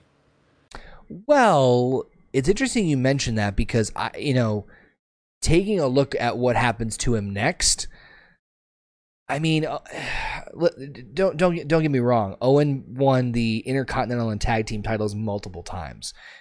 He ended up did winning a, a, few more. I believe he won the European. We're gonna get into it in a minute. Like he won another tag team title, European Championship. So it's not like he like fell down hard after Bret left, or at least not he wasn't prominently featured as much. I'll give you that. But it's not like yeah, he went he, down. He, he, didn't disappear entirely, but he certainly dropped down the, the ladder. You know, he fell a few rungs, and then getting into '99, he was pretty against uh, a lot of the more risque angles. You know, he didn't want to be involved in anything that had to deal with sex or you know anything of that like you know, he, he basically he looked uh, you know he looked on with a lot of the Attitude Era with great disdain, and he unfortunately didn't want to be known, you know, with like the cheating and scandaling uh, storyline that they wanted him to do with Debra, you know, he, and, and, later on with Jarrett. So that's what kind of, you know, pigeonholed him into that corner of going back to the Blue Blazer gimmick. And I right. think that had Bret been around to, to you know keep his stock, keep Owen's stock high, maybe we would have seen him as WWF champion. I really feel like he would have been in the title picture, or at least going for the title, if not the champion, versus being a mid card jobber and then going back and reverting to the superhero gimmick. No, no, that's an interesting point. But before we even get to the Blue Blazer, though, there's a there's a there's an interesting uh, run that he has with a certain uh, nation, which we're going to talk about in just a second. Um, the nation. But, but before we get but before we get to that, I think it's a good little segue to talk about some more good old fashioned Owen Hart ribs. So Jake, what what we need we need theme music for this segment. I know I wasn't prepared. Owen Hart ribs. Um, one of my Owen Hart ribs. My favorites is that Michael Cole you know, is finally going to be on screen. You know, they've they've done a lot of things where they tested him and, uh, you know, with with interviewing skills and whatnot. So, you know, you got this uh, frost-tipped head in front of the camera, and he's you know just a scrawny guy in an ill-fitting suit, just trying to get his name across by any means necessary. And finally, you know, he ends up getting signed on as a rookie interviewer, and they gave him a shot. And what is his first real ever interview? Is with none other than the excellence of execution, Bret Hart. So Michael Cole meets with the Hitman along with the Hart Foundation in preparation of his big moment. And just before the director says, action, and we're live, Owen Hart pours a bottle of Coca Cola down the back of Michael Cole's pants. it's too late for them to do anything about it, so Cole just turned to the camera and started broadcasting. What a pro he was. Ah, that's great. I love. I mean, they give they give a lot of crap. Imagine you just yelled, "Oh my!" Yeah, Coca Cola. You know, Yeah. and that's uh, I just that always cracks me up though. So you know, I it's like three, two, one, and we're live, and then you just see him get a bottle of Coke down his pants, Or you just Oh, the hear- bubbles. or you just hear the fizzing go off in the background. Um, I have one for Gangrel. Um, he one night in Philadelphia, while Gangrel was wrestling, Owen removed his wristwatch from his bag and slipped it into his own. And of course, Gangrel's going crazy, realizing it was missing. He goes, "Hey, Gangrel, what time is it?" And Gangrel goes to look at his watch, and he knows it's gone. Uh, Owen, of course, is not knowing, you know, oh, let me help you find it. Oh, I'm so, you know, working to help. you, you know, even looking for it everywhere. Even after the show was over, of course, they just gave up. And of course, next time they rolled into Philadelphia, um, he opens his bag, and you know, they they go twice a year. So this is months later. Opens his bag, and there's his watch. Yeah, it was and like then- five, and then- six months at this point in time. And then Owen just wanders back. He goes, "Hey, Gangrel, what time is it?" like what a dick! I loved it. the fact that he held on to it for that long, though, remembering that he was going to set this up, you know, what pacing just to, to oh, to pull that off. The- Another one of my favorites is Harley Race. You know, he's his barbecues Oh, I heard about this one. legendary, and he often invited every wrestler, you know, and, and friend of the business to uh, to you know race his house when the shows are in Kansas City. And it was at one of these time honored gatherings that Owen decided to spice things up. So Harley Race was really proud of his chili, and you know it was it was you know quite revered by everyone that enjoyed it. So when no one's looking, Owen poured three bottles of Insanity hot sauce into the huge cooking pot. He then proceeded to watch and delight as wrestler after wrestler became victim to its explosive power. Only Owen was left standing as the others gasped for air, water, and anything to cool their palates. So Revenge was a dish best served immediately as Harley Race found Owen in the locker room the next night and electrocuted him with a stun gun directly between the ass cheeks. You know, so the moral: don't mess with Harley Race. But Oh, still, no. ha, that's a that's a spicy situation to get. You don't fuck with Harley. I mean, good God, I've I've heard some horror stories about Harley, which we'll get to when we get to Harley. But the last one I'll bring up is actually one. Um, it's on Luger, but it wasn't just Owen; it was Davy Boy Smith too. So this time, um, I love the setup. Owen and Davy Boy had become friends with two undercover police officers, and they convinced Luger that the car flashing its lights behind them was Shawn Michaels playing a joke. Um, so of course Lex sped into the night trying to escape the car thinking it's Shawn. Of course, only when they put the siren on that he like goes, "Oh crap!" pulls over. Cops were pissed, giving him a stern like just yelling and reading him the riot act and taking his details before walking away. Davy Boy waits up waited up until uh until their backs were turned before shouting, "Blow it out your ass!" the police turn around furious and then just ask who the hell just said that and, and then they, and Owen says it was Lex and and of course they cuff they cuff him. They put Lex in the back of the police vehicle. Lex even stopped Davy uh trying to like stop him like saying like you know like you know like no it's fine. Like he was like I'm, I'll take it I'll take it. But the best part of the whole thing right? The best part Vince McMahon watched it all happening from the safety of his limo and was dying laughing. That's great. That's probably the best one I've heard. Like, not only is he effing, is he going? Are they going so far with this? Luger's like, I'm gonna, t- no, it's fine, I'll take it. And then as soon as he gets in there, you see Vince chuckling in the limo, feet away, having the best seat in the house. dying laughing. Oh, I that's mean, Owen, just Owen gold. would sandbag some of the people that he was working with. So one night when Owen and Yokozuna were working against uh, Lex and Davy Boy, Lex picks up Owen to perform his gorilla press slam, and Owen just sandbags the crap out of him. so he, he, you know, doesn't give any give, and he basically couldn't, you know, complete the move as, as powerfully as he usually looks. You know, he made his body go completely dead and limp. Right. So the narcissist struggled to even, you know, get it halfway performed. and then when Bulldog tags in, you know, Lex is like, "What did I do to offend Owen? What happened?" Well, there Bulldog does the same move seconds later, and up up goes Owen. You know, and you know, and, and then you have Bulldog yelling out, "I'm the strongest! I'm the strongest!" You know, and just Oh man, I think you know, I think that's when we'll get to obviously uh, the the ending. I think that's another reason why people got so it was so devastating with what happened to Owen. But but let's let's keep on trucking. Through. Man, such good ribs. Well, let's keep on trucking through. So, um, Owen. The last time we saw Owen was Survivor Series, right? We hadn't seen Survivor Series. Um, we hadn't seen him for a while until he returned um, at In Your House D- DX In Your House, which was a mo- about a month later, December of 1997. Um, he uh, after appearing during a match between Shawn Michaels, retaining his title uh, over Ken Shamrock, um, where he actually attacked Shawn Michaels. So now Owen is now a fan favorite, but he's got kind of like this new edgy attitude. He's now known as the Lone Hart and the Black Hart, which I love. Again, love these. These I mean, nick- literally, he's the, he's the lone heart because he's the only one left. Yep. Owen then has a feud with DX and actually challenges HBK for the world title uh, on a on the December 29th, 97 episode of Raw. Hart had Michaels locked in the sharpshooter when, of course, Triple H interfered in order to save Michaels, giving Hart the win by DQ. Um, however, he later won the European Championship from Triple H, but not really directly. Goldust dressed up as Triple H in an attempt to swerve Owen, but then Commissioner Slaughter, good old Commissioner Slaughter, considered him to be a legitimate replacement. So it's a weird thing where like Goldust was pretending to be Triple H to to screw Owen over, but yet Slaughter said it still counted. It was a weird, weird scenario. But anyway, Yeah, it's one of those attitude era, you know, circumstances. weird. Like I need really a chart scratch to your head at. But Yeah. hey, it works. You know. Fu- okay, sure. Uh, yeah, Hart later suffered a kayfabe ankle injury during a match against uh, Barry Windham involving Triple H. And when Hart joined the commentary at ringside, Triple H managed to draw Owen into an impromptu title match and then regained the title.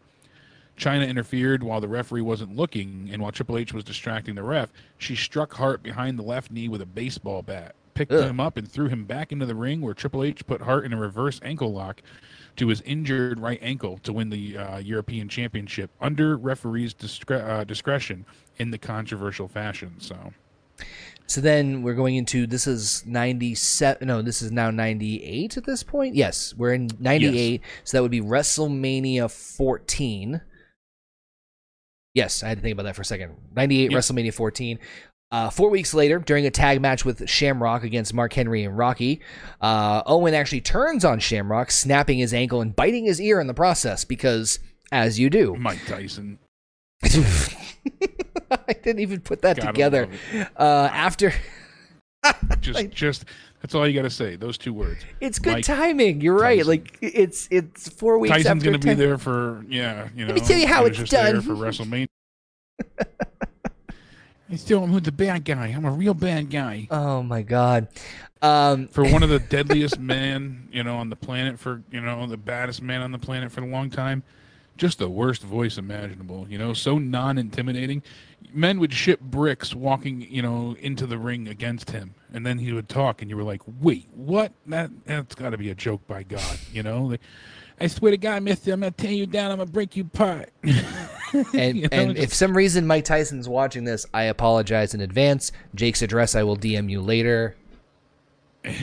he'll dox me thoroughly. Yes. But yeah, you, but you figure for the man that was setting records and knocking people out in, in seconds, you would figure he would have this, you know, just totally dominating, you know, overempowering voice. And it was just always such a shocker to hear him speak, but still intimidating nonetheless. Right. So He moving- packed it up. Yeah, yeah, no kidding. In spades. After the attack on Shamrock, though, Owen became the co-leader with The Rock of the Nation of Domination, claiming that enough is enough and it's time for a change. I need to really It's stress. funny how that, you know, that that uh, that tagline really followed him, you know, for essentially the, the end of time, you know, for for the rest of his career and and so on. And it wasn't like a, a long staying tagline. It wasn't, you know, uh, uh, you know, a gimmick that that lasted all that long, really. But that enough is enough, and it's time for a change. Began you know, to being incorporated with his theme song and, and everything going forward, and that just outlived pretty much every other, you know, known gimmick with Hart for the most part. And the part that's still really just hard for me to wrap my head around is Owen Hart, a white Scottish Canadian, well, Scottish Irish Canadian, Scottish, German, Irish. is now the co leader of the Nation of Domination. All I'm going to say is I feel like I'm watching Sesame Street. One of these things is not like the other. Talk about being progressive, huh? I mean, it was it definitely caught my attention. Obviously, Yeah, absolutely. Because he stuck out like a sore thumb, but it worked. That was the thing. You know, it just it just worked. They were so charismatic. You know, him and The Rock together. It just, I I can't even begin to explain why it worked, but dear God, it worked. But uh, then of course came the infamous "I am not a nugget."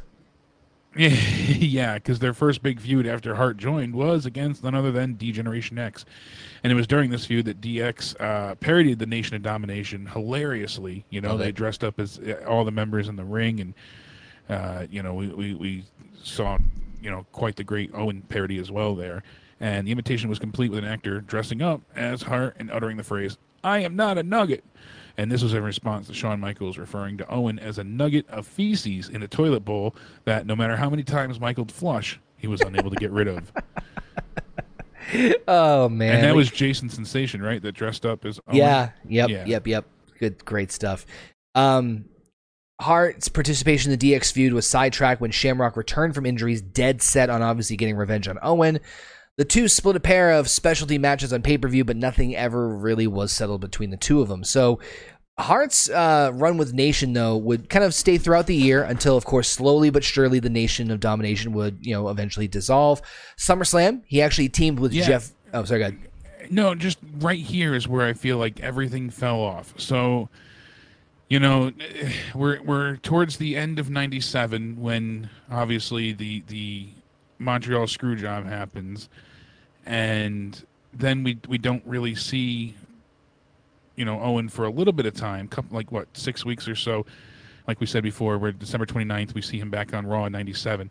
Now we're we're getting into the end of '98, early '99, and that's pretty much when he just runs out of steam. You know, they they they don't know what to do with him. You know, as you said here, he he teams with Jeff Jarrett, and Jarrett's manager Debra was obviously you know supporting them in their corner, and a storyline was proposed that Hart was supposed to have an on-screen affair with Debra, and he turned this down immediately. This was not something that he wanted to participate in. He was he was really against, you know, doing any type of you know, uh, sexual angle, uh, you know, and, and he was unfortunately uh, saddled with the Blue Blazer gimmick once again because of this. So, uh, one, the the 1980s character, you know, with the silly promos, were kind of given a new wrinkle at that point in time with some of the, the larger than life personalities that were coming out. And then with his expressed reluctance, reluctance, excuse me, to participate in some of the, you know, prurient storylines, that dominated the Attitude Era. It just it, it left him without anywhere else to go but that gimmick. Right. So he had an I uh, you know a match in which Hart accidentally injured Dan Severn, and you know it seemed like he would quit WWF at that point in time. So playing off the legitimate injury Hart had inflicted on Austin the year before, this angle blurred the lines between reality and storyline, and yet as soon as Hart quit, the Blue Blazer appeared in WWF, claiming to in no way be Hart, despite it being very obvious who it was under the mask. So here they, they really did a, a good job, I think, with this, but at the same time, I wish it never happened. I wish he didn't get back into the Blue Blazer gimmick. Not even just because it led to his untimely demise, but I, you know, we only saw him get near the WWF title once past this, and I feel like had they just continued with his, if he got out of the Nation of Domination and got right back into the main event scene, I really think he could have been utilized great because now, you know, it was right after WrestleMania. Austin and him have bad blood beforehand, you know, and, and they could have played up on this angle perfectly. Think about it. He injured Austin. Austin just won the title. Who better to go after it than Owen Hart? That's an excellent The story the story writes itself. Yeah. and instead we we get you know a, a slow derailment of him until he ends up coming back as a you know faux superhero who's now overbearing self-righteous and he treated the uh, you know edgy content with great disdain you know he wants everybody to as we said before you know drink your milk say your prayers kind of stuff and they Hart and Jarrett end up making the storyline as comical as possible. You know, we see that Hart was trying to prove he's not the Blazer. He showed up beside the Blue Blazer, who was a masked, you know, Jeff Jarrett. And he once again tried to prove that neither Hart or Jarrett were the Blazer. So they both appeared next to a man in the blue Blazer mask. However, it was obvious that a black man was under the mask, and that was actually his former tag team partner, Koko B. Ware. So funny, you know, as hell to obviously have someone that's black under the mask, and you know it's not Hart. You know, oh, ha ha. You know, at least he made, uh, you know, the best of it and that was always his attitude. You know, he he took whatever he had and he tried to turn it into gold, and I, I give him the utmost respect and credit for it. But again, I feel like he was you know served a great injustice here. Then we get into January 25th of 99 in the midst of the Blue Blazer angle. Hart and Jarrett defeated Ken Shamrock and the Big Boss Man for the tag team titles, and they successfully defend the belts against Test and D'Lo Brown at WrestleMania 15. They lost their titles to the team of Kane and X Pac on the pre-taped episode of Raw that aired uh, April 5th, and then Hart and Jarrett continue to team together until we get to the Over the Edge pay-per-view, which leads to his untimely passing. So I uh, this is of course the part that um, is tough to talk about because obviously it is something that is not um, not pleasant because this is I believe yeah this is the first per- this is the first person that we're actually talking about um, on the wrestling retrospective that's passed. Um, and especially knowing that they passed in such a heinous and unfortunate manner. Um, yes, so well, really kind of is even more difficult to discuss. So we, right. we try and you know there, there's a lot of misinformation about this though, so that's one of the reasons why I said before I, I really you know we could have just glossed over it, mm. but I, I feel like some of this needs to be at least addressed because some of the people feel that you know certain things transpired a, a specific way and that just wasn't right. the case. So let me just yeah I, I want to stress that we're trying to if I get things wrong on this, I'm sure Jake will correct me. Um, or you guys can correct me because I'm sure you guys are very good at doing that. Um, yeah, because we want to treat this with as much you know respect and and yeah. you know, so so that being said, um, reverence as possible for his career. So. so there's a lot of common misconception as far as what exactly happened on that night. Um, I think that everyone knows. Uh, what generally happened was that Owen, obviously, as as Jake was just alluding to, was that Owen Hart was was at over the Edge on uh, May 23rd, 1999, was slated to uh, come down the ring as the blue or come to the ring as the Blue Blazer. Now, the re- the what the the the gimmick was now entailing was that he was going to be lowered down to the ring via a harness and a grapple line from the rafters, kind of like what Sting would do in WCW.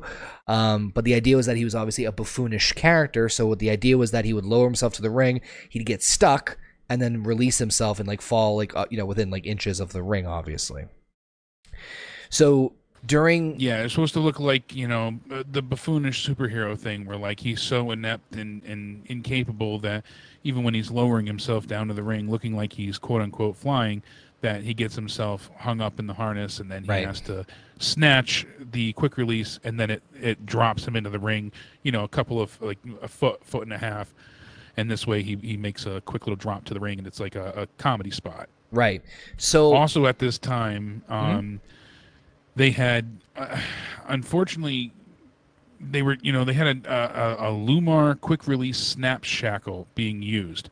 So it's used on sailing uh, pleasure crafts and they they're not they they're not intended for use of people they're instead to be used on the industry standard of locking uh, carabiners like in place or scaffolding and you know like holding curtains and you know anything. They said if you even blow on this it would it would release at times. Like it was it was not something that was supposed to be used for people. Um, also the fact was that uh, he went ahead and the stunt coordinator that they were using was not the original stunt coordinator and the uh, the the coordinator that that was later you know held responsible was a hack as they list him here. He had inflated his credentials and he thought the quick release cable was viable and safe. Owen obviously trusted this man with his life and paid the ultimate price because of it, and that later leads to the lawsuit that happens, you know, sometime down the road. But the the man had the stunt coordinator claimed to be the coordinator for Sting stunts, Right. uh, but in fact he was no more than like a fifth string assistant to the real stunt coordinator. Uh, the industry standard was, uh, like I said, uh, a locking carabiner that they would use, and instead they went. He went with this Lewmar quick release uh, nautical latch, and the original stunt coordinator that they would use was so aghast that they were using a quick release snap shackle that he offered to lower his rate by a great deal and pleaded with WWF officials for the stunt to be canceled wow.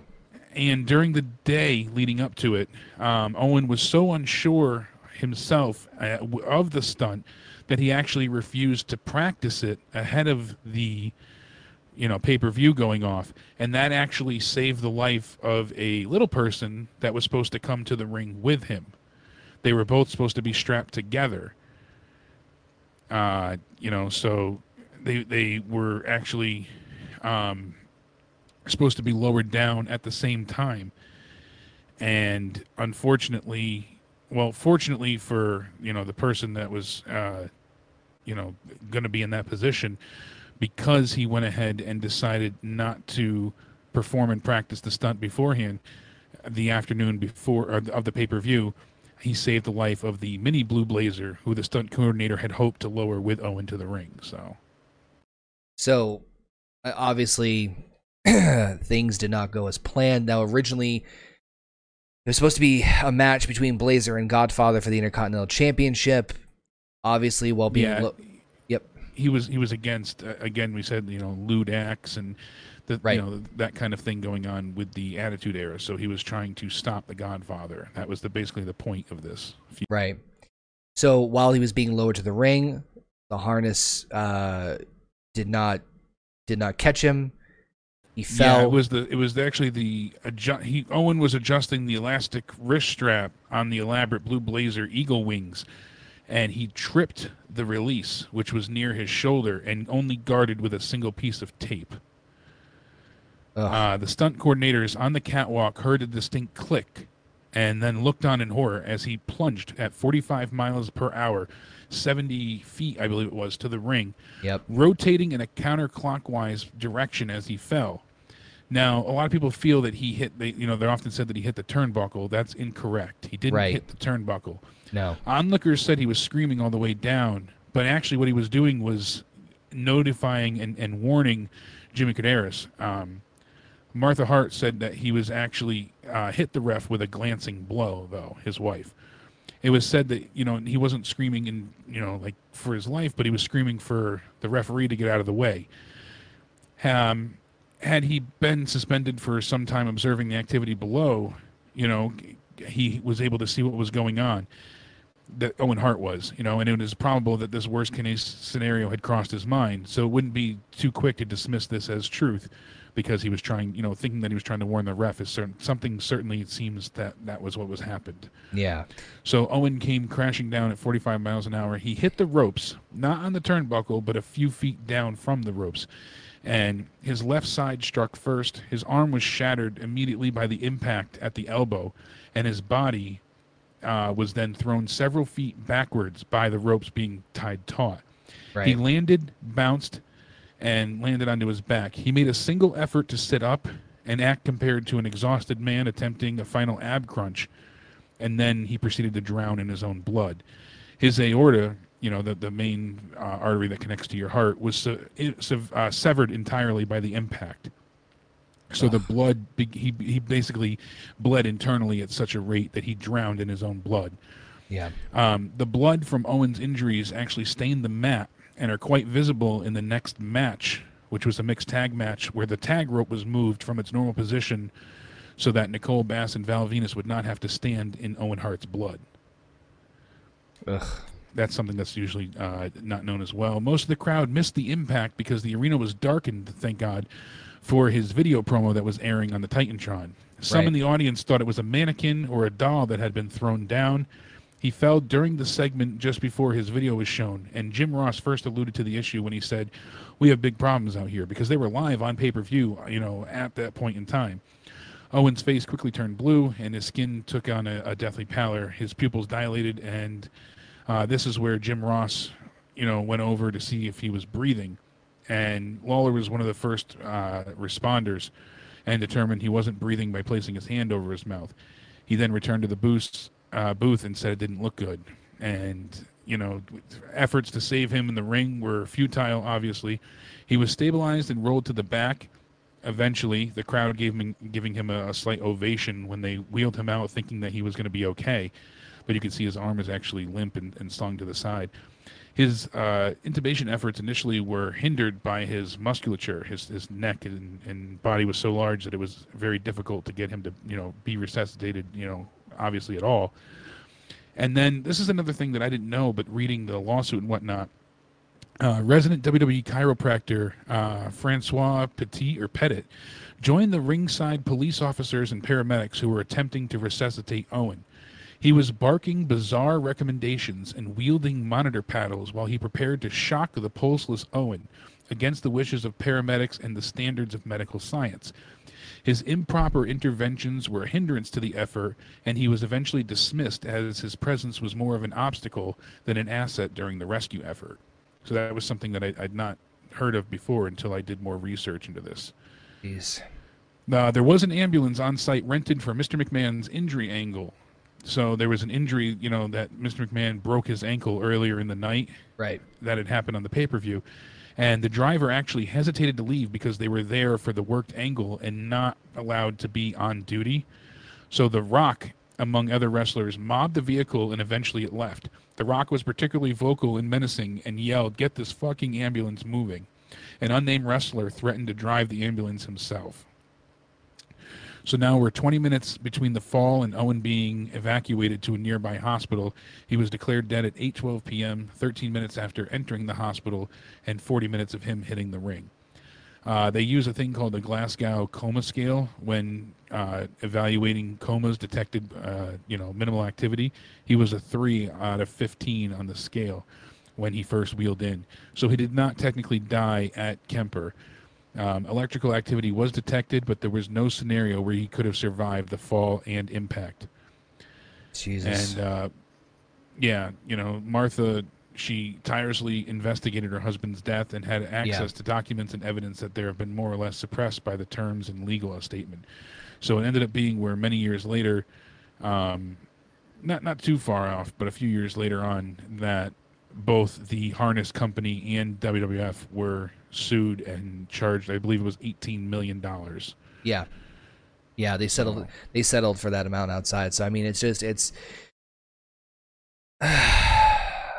I mean, what else is there to say? I mean, I know you just read like off like the facts like that, but really, like, what else is there to say? You know, and it because of this, unfortunately, you know, not only do we get Owens passing, but you you often hear about you know Martha Owens uh, Owens' widow now, um, you know, not being willing to or you know having difficulty working with WWE in terms of, in terms of certain projects. And I can't say I blame her because she obviously um you know still holds uh resentment towards the company and again I still can't blame her, you know, for for feeling that way whether or not you could prove that it, if it was whose fault was what. At the end of the day, a wife lost her husband in what could be seen very unnecessarily, especially after everything you just mentioned. Um, yeah, certainly could have been avoided. The stunt didn't need to happen. Many, many, many spoke out. Um, even uh, Vince Russo said that you know he felt obviously very, very, very responsible at one point, and there was a podcast obviously he did with Austin that was very moving, talking about you know everything that transpired that day and how it just weighs so heavy on his heart and mind. So, so a lot of people, um, you know, th- there was a, a, couple of other, um, you know, mentioned like the the, the legal uh, the legal lawsuits, obviously. Um, June of 2010, Martha also filed another lawsuit over Owen's name, name and likeness in like the Hart and Soul DVD as far as royalty payments. Um, but really, it, it boils down to you know again a wife losing her husband over something that's pretty unnecessary, and so you know a lot of people, um, uh, you know they of course had the the the, the raw the following the following evening. Um, and that was a big point of contention too because um, you know that was that was obviously the next night and some a good portion of people were already you know reporters were there covering the pay-per-view itself and you know wrestling was booming at that point in time so the, obviously the story was reported immediately as his death you know occurred and you know Vince was was right there to say you know at a press conference that you know that they were very saddened and you know his condolences and sympathy goes out to Owen's family and his wife and their two young children. He said we don't have any answer as to why this happened. There's an ongoing investigation, and as you said, uh, but the pay per view did continue, and that was a huge point of contention for many. A lot of people felt like uh, you know the pay per view should not have continued during the Rock's match with I believe it was Triple H at that point in time. Yeah, uh, during the Rock's match. The Rock was taunting Triple H, and then he grabbed the mic and said, "Oh, and The Rock loves you." Um, while live on the pay per view, also uh, Stone Cold, you know, was barely able to function in the main event, and uh, there was actually a, a, pre-match interview from Debra, who couldn't hold her tears back and walked off, and Jeff Jarrett tried to pick up where she left off. However, he was unable to finish the interview himself, and all of this has been cut from the network, obviously. And um, they also went ahead and you know we have several news outlets that were already there, like I said. So it turned into the memorial episode the next night for Owen Hart, and the officials and wrestlers wore black bands that read Owen Hart or OH. They had the ten bell salute. Wrestlers were told they didn't need to wrestle, but there were a few matches, very brief that night, just for the fans in attendance and Stone Cold finished the night with a, a, tribute image displayed in Titantron as he popped beers in his honor. And uh, I guess Martha had an issue with that because the, the ratings were massive for Raw that night. They drew a 7.2 overall, and Nitro's first hour led into them getting a 3.6 uh, from down from a 4.4. So she felt like that was kind of insensitive.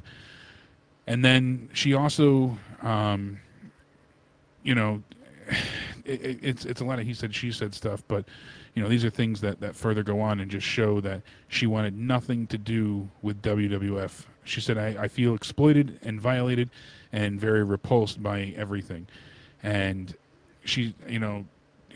She allowed other media to come in, news organizations and whatnot, to air the footage of his his funeral and memorial in Calgary, and you know, while saying whoever's responsible for what happened to Owen will be held accountable. But then she, you know, she was very open and honest that she didn't want. She was very upset that that the WWF uh, went ahead and, and played the footage of his um, his funeral. So you know that you know, and Vince goes on and says, for the record, Martha Hart giving her the benefit of the doubt in her time of grieving. I spoke to her after the death of Owen on five occasions. At no time during any conversations did she ask me not to show footage from Owen's funeral.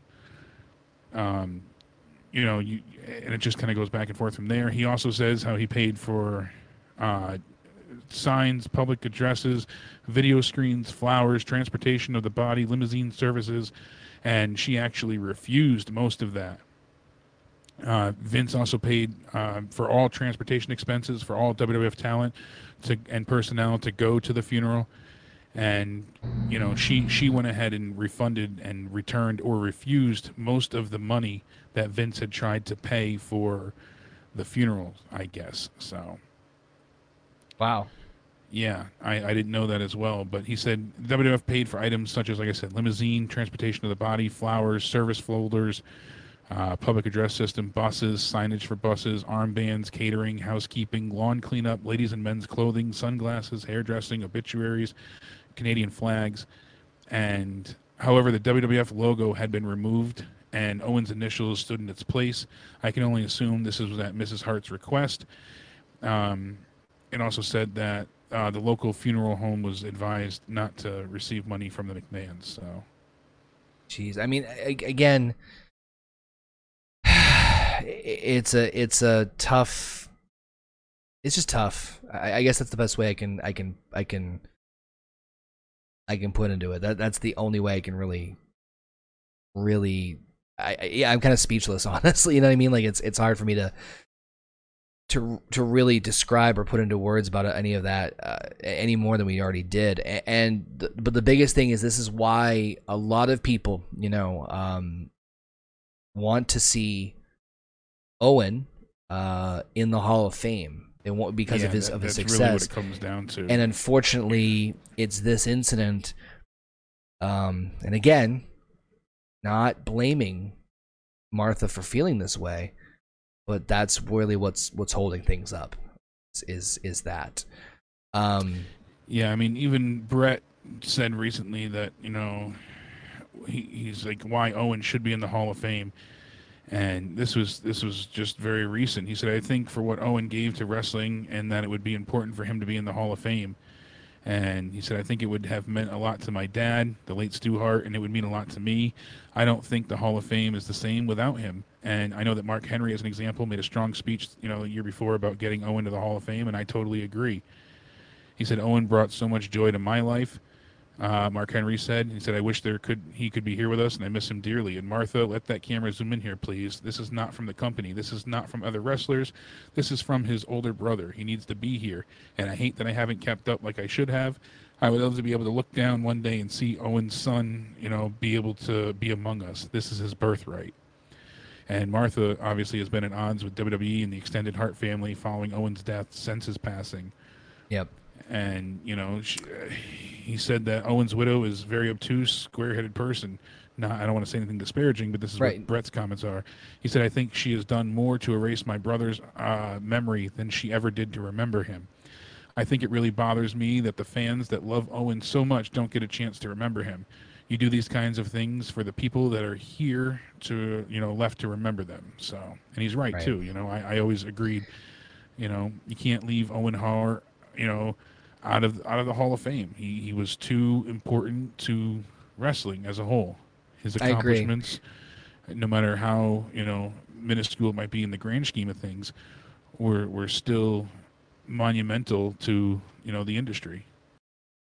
No doubt about it. I mean, now uh, you know, try to end this on somewhat of a lighter or higher note here, as far as you know, uh, Owen Hart. I mean, I think it's no doubt that he deserves to be in the Hall of Fame. I don't think that's a question that needs to be asked because I think everybody unanimously thinks it. In fact, I think you I, I, could argue that you should induct Owen twice, once for his his own individual achievements, and then put the whole Hart Foundation there.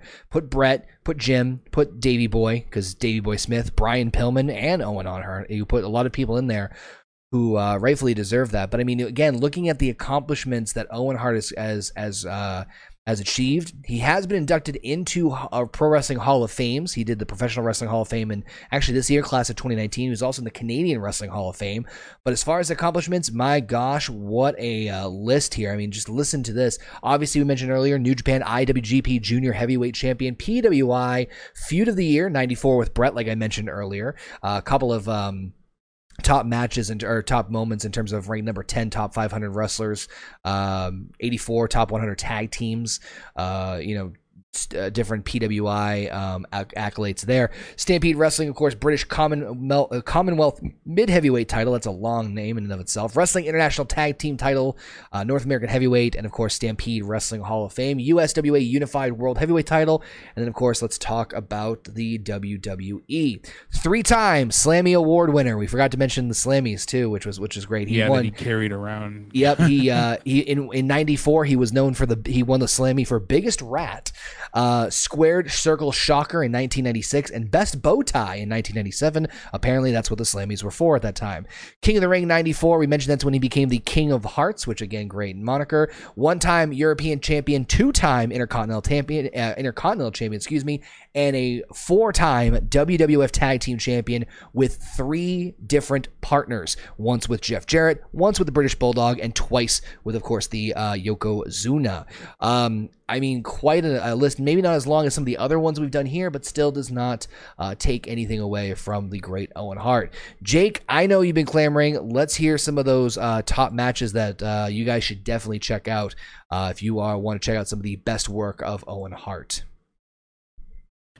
Yeah, absolutely. And uh, while we get into it, you know, one last thing is that uh, as you said, Owen would, would schedule wake up calls, things like that. He would also sit down in the hotels and he would he would you know commandeer the front desk uh, at the hotel. you know, he'd get in good with the staff and he would you know wait for the wrestlers to call down for something.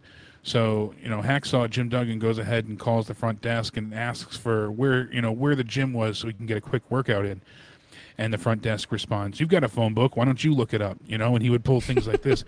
so Duggan would, you know, say, you know, that was very rude, and you know, eventually it escalates. He's like, "I'll come down there and you know, I'll beat your ass," kind of thing. And you know, the front desk responds, "Well, if you have a problem, why don't you come and talk to me?"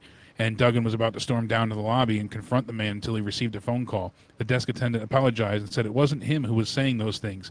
He eventually revere, uh, revealed himself as a fellow WWE star, Jim Powers. You know, so Duggan laughed at laughing, you know, hearing the name and knew that he was getting ribbed by Owen. So he, anytime he messed around, he went by the name Jim Powers. You know, I think that that's awesome. That's fantastic. So our top ten, you know, uh, matches in his career. I actually, you know, some were a bit uh, surprising, but honorable mention that we usually give, uh, believe it or not, comes from King of the Ring, 1994. Oh, it's. Owen Hart versus the One Two Three Kid. So the match only went three and a half minutes, but what a match considering these two, you know, put as much action into that time as you possibly could. Uh, you know, delivering one of only two good matches on the pay per view. Owen made the kid submit with a sharpshooter, and you know, on his way to becoming the second pay per view King of the Ring. So it's it's a great illustration of what Owen and of course the later X Pac were capable, even with severe time constraints. Hmm. Number 10 is Owen Hart and the British Bulldog taking on Vader and Mankind. That, of course, is at WrestleMania 13. So that's one of the forgotten WrestleMania gems. You know, this was uh, the rare heel versus heels tag team match. And uh, of course, Owen and Davey had teased splitting up for weeks, as we had mentioned. And Owen had become jealous of all the attention Davey was getting. And, you know, especially after besting him for the inaugural European Championship. So, right. Uh, that is uh, one that you definitely should should check out. Uh, number nine is Owen Hart and the British Bulldog versus Steve Austin and Shawn Michaels. This was on Raw, uh, May 26, 1997. So speaking of their, you know, Owen and Davies tag title run, uh, that that came to an end two months later on an episode of Raw when Uneasy Allies Steve Austin and Shawn Michaels teamed up. So as we had mentioned before, you know this this was another great match, uh, great performance from all four men, but Owen really shined here. Number eight, Triple H versus Owen Hart at WrestleMania 14. Again, that's for the European Championship. We discussed that earlier, but you know they, they had a return match a few months following, but it wasn't as you know comparable to this one. But still, this one is, is just a you know a fantastic match, and you know even with outside interference allowing you know Hunter to hit the pedigree to retain, it still is is extremely memorable. Number seven, Owen Hart versus Shawn Michaels at In Your House Six. That's back in uh, February 18th of 1996. So this is the culmination of a three-month angle where Owen gave Shawn a kayfabe career-threatening head injury, and it took oh, place oh, yeah. on you know uh, a 16-minute, crisply worked, beautiful match, and definitely one to check out on the network. Number six is Bret Hart versus Owen Hart, SummerSlam. Uh, we discussed this as well in 1994. This is the five-star Meltzer rated match. Definitely one to uh, make sure it, it was a full 32 minutes before Bret took advantage of Owen's leg, and uh, you know st- being stuck between the cage bars to climb over and retain. And I, I I agree with people what they said here. They personally would love to have seen a submission match between these two, and it's unfortunate we never got that. But what a, what a match here, and you know, un- unfortunately too, you know, the headline was Undertaker versus Undertaker, so this really shined on that pay per view. Number five, we have Shawn Michaels, Ahmed Johnson, and Sid Vicious taking on Vader, the British Bulldog, and Owen Hart in Your House 9. and that's from July 21st, 1996. Another classic, you know, six man tag, and you're talking some of the top talent or the top talent at the time. And, you know, you had everybody embroiled in a feud with Camp Cornette, and just really a thing of magic coming in at 24 minutes. It was Vader who would end up uh, scoring an upset pin on the champion. And it, it just was an incredibly fun main event and something you certainly should not miss. Number four, Owen Hart versus Steve Austin. Uh, you know, this is significant. Not so much the, the greatest of matches, obviously, but just how they were able to, you know, deliver a great match up until the point with the pile driver. And unfortunately, you know, they were so technically sound and, and, and just really gritty throughout the, you know, beginning of this match and going you know, as far as to try and even dislocate Austin's fingers at one point in time and working Austin's neck. And, uh, you know, they, they tore the house down until that damn pile driver, which, you know, if Owen had stalled right, it, it would have, you know, been delivered better. But unfortunately, you know, that's another reason you should check out this match because of just how infamous it is. Number three, we got the Hart Foundation versus Steve Austin, Ken Shamrock, Goldust, and Legion of Doom. That's at Canadian Stampede. We talked about that in depth before. Fantastic match. Really, a, a, just a great deal of fun to watch because of the crowd. Certainly, just one you don't want to miss. Number two, my personal favorite on the list uh, is Owen Hart versus the British Bulldog. That's at Raw from February 26, 1997. And that was the first new championship in 18 years. That's when the uh, they had the inaugural European Championship match, and the title was decided in uh, Berlin, of all places. So, you know, they were overseas, obviously, thus debuting the new title. And this is an in ring masterpiece that was high in the running for match of the year. They they matched each other uh, hold for hold, but also included you know plenty of personal tension stemming from their teased implosion. So you know they were the best of friends at this time, and they were just anything you can do, I can do better. You know that truly epitomized the role of these two in the match. Just a quick GIF I sent you before of these two, you know, locked up in an armrest, you know, and then just just uh, flipping, trying to, to work each other into different rest holds was incredible. Yeah, the chain wrestling was great.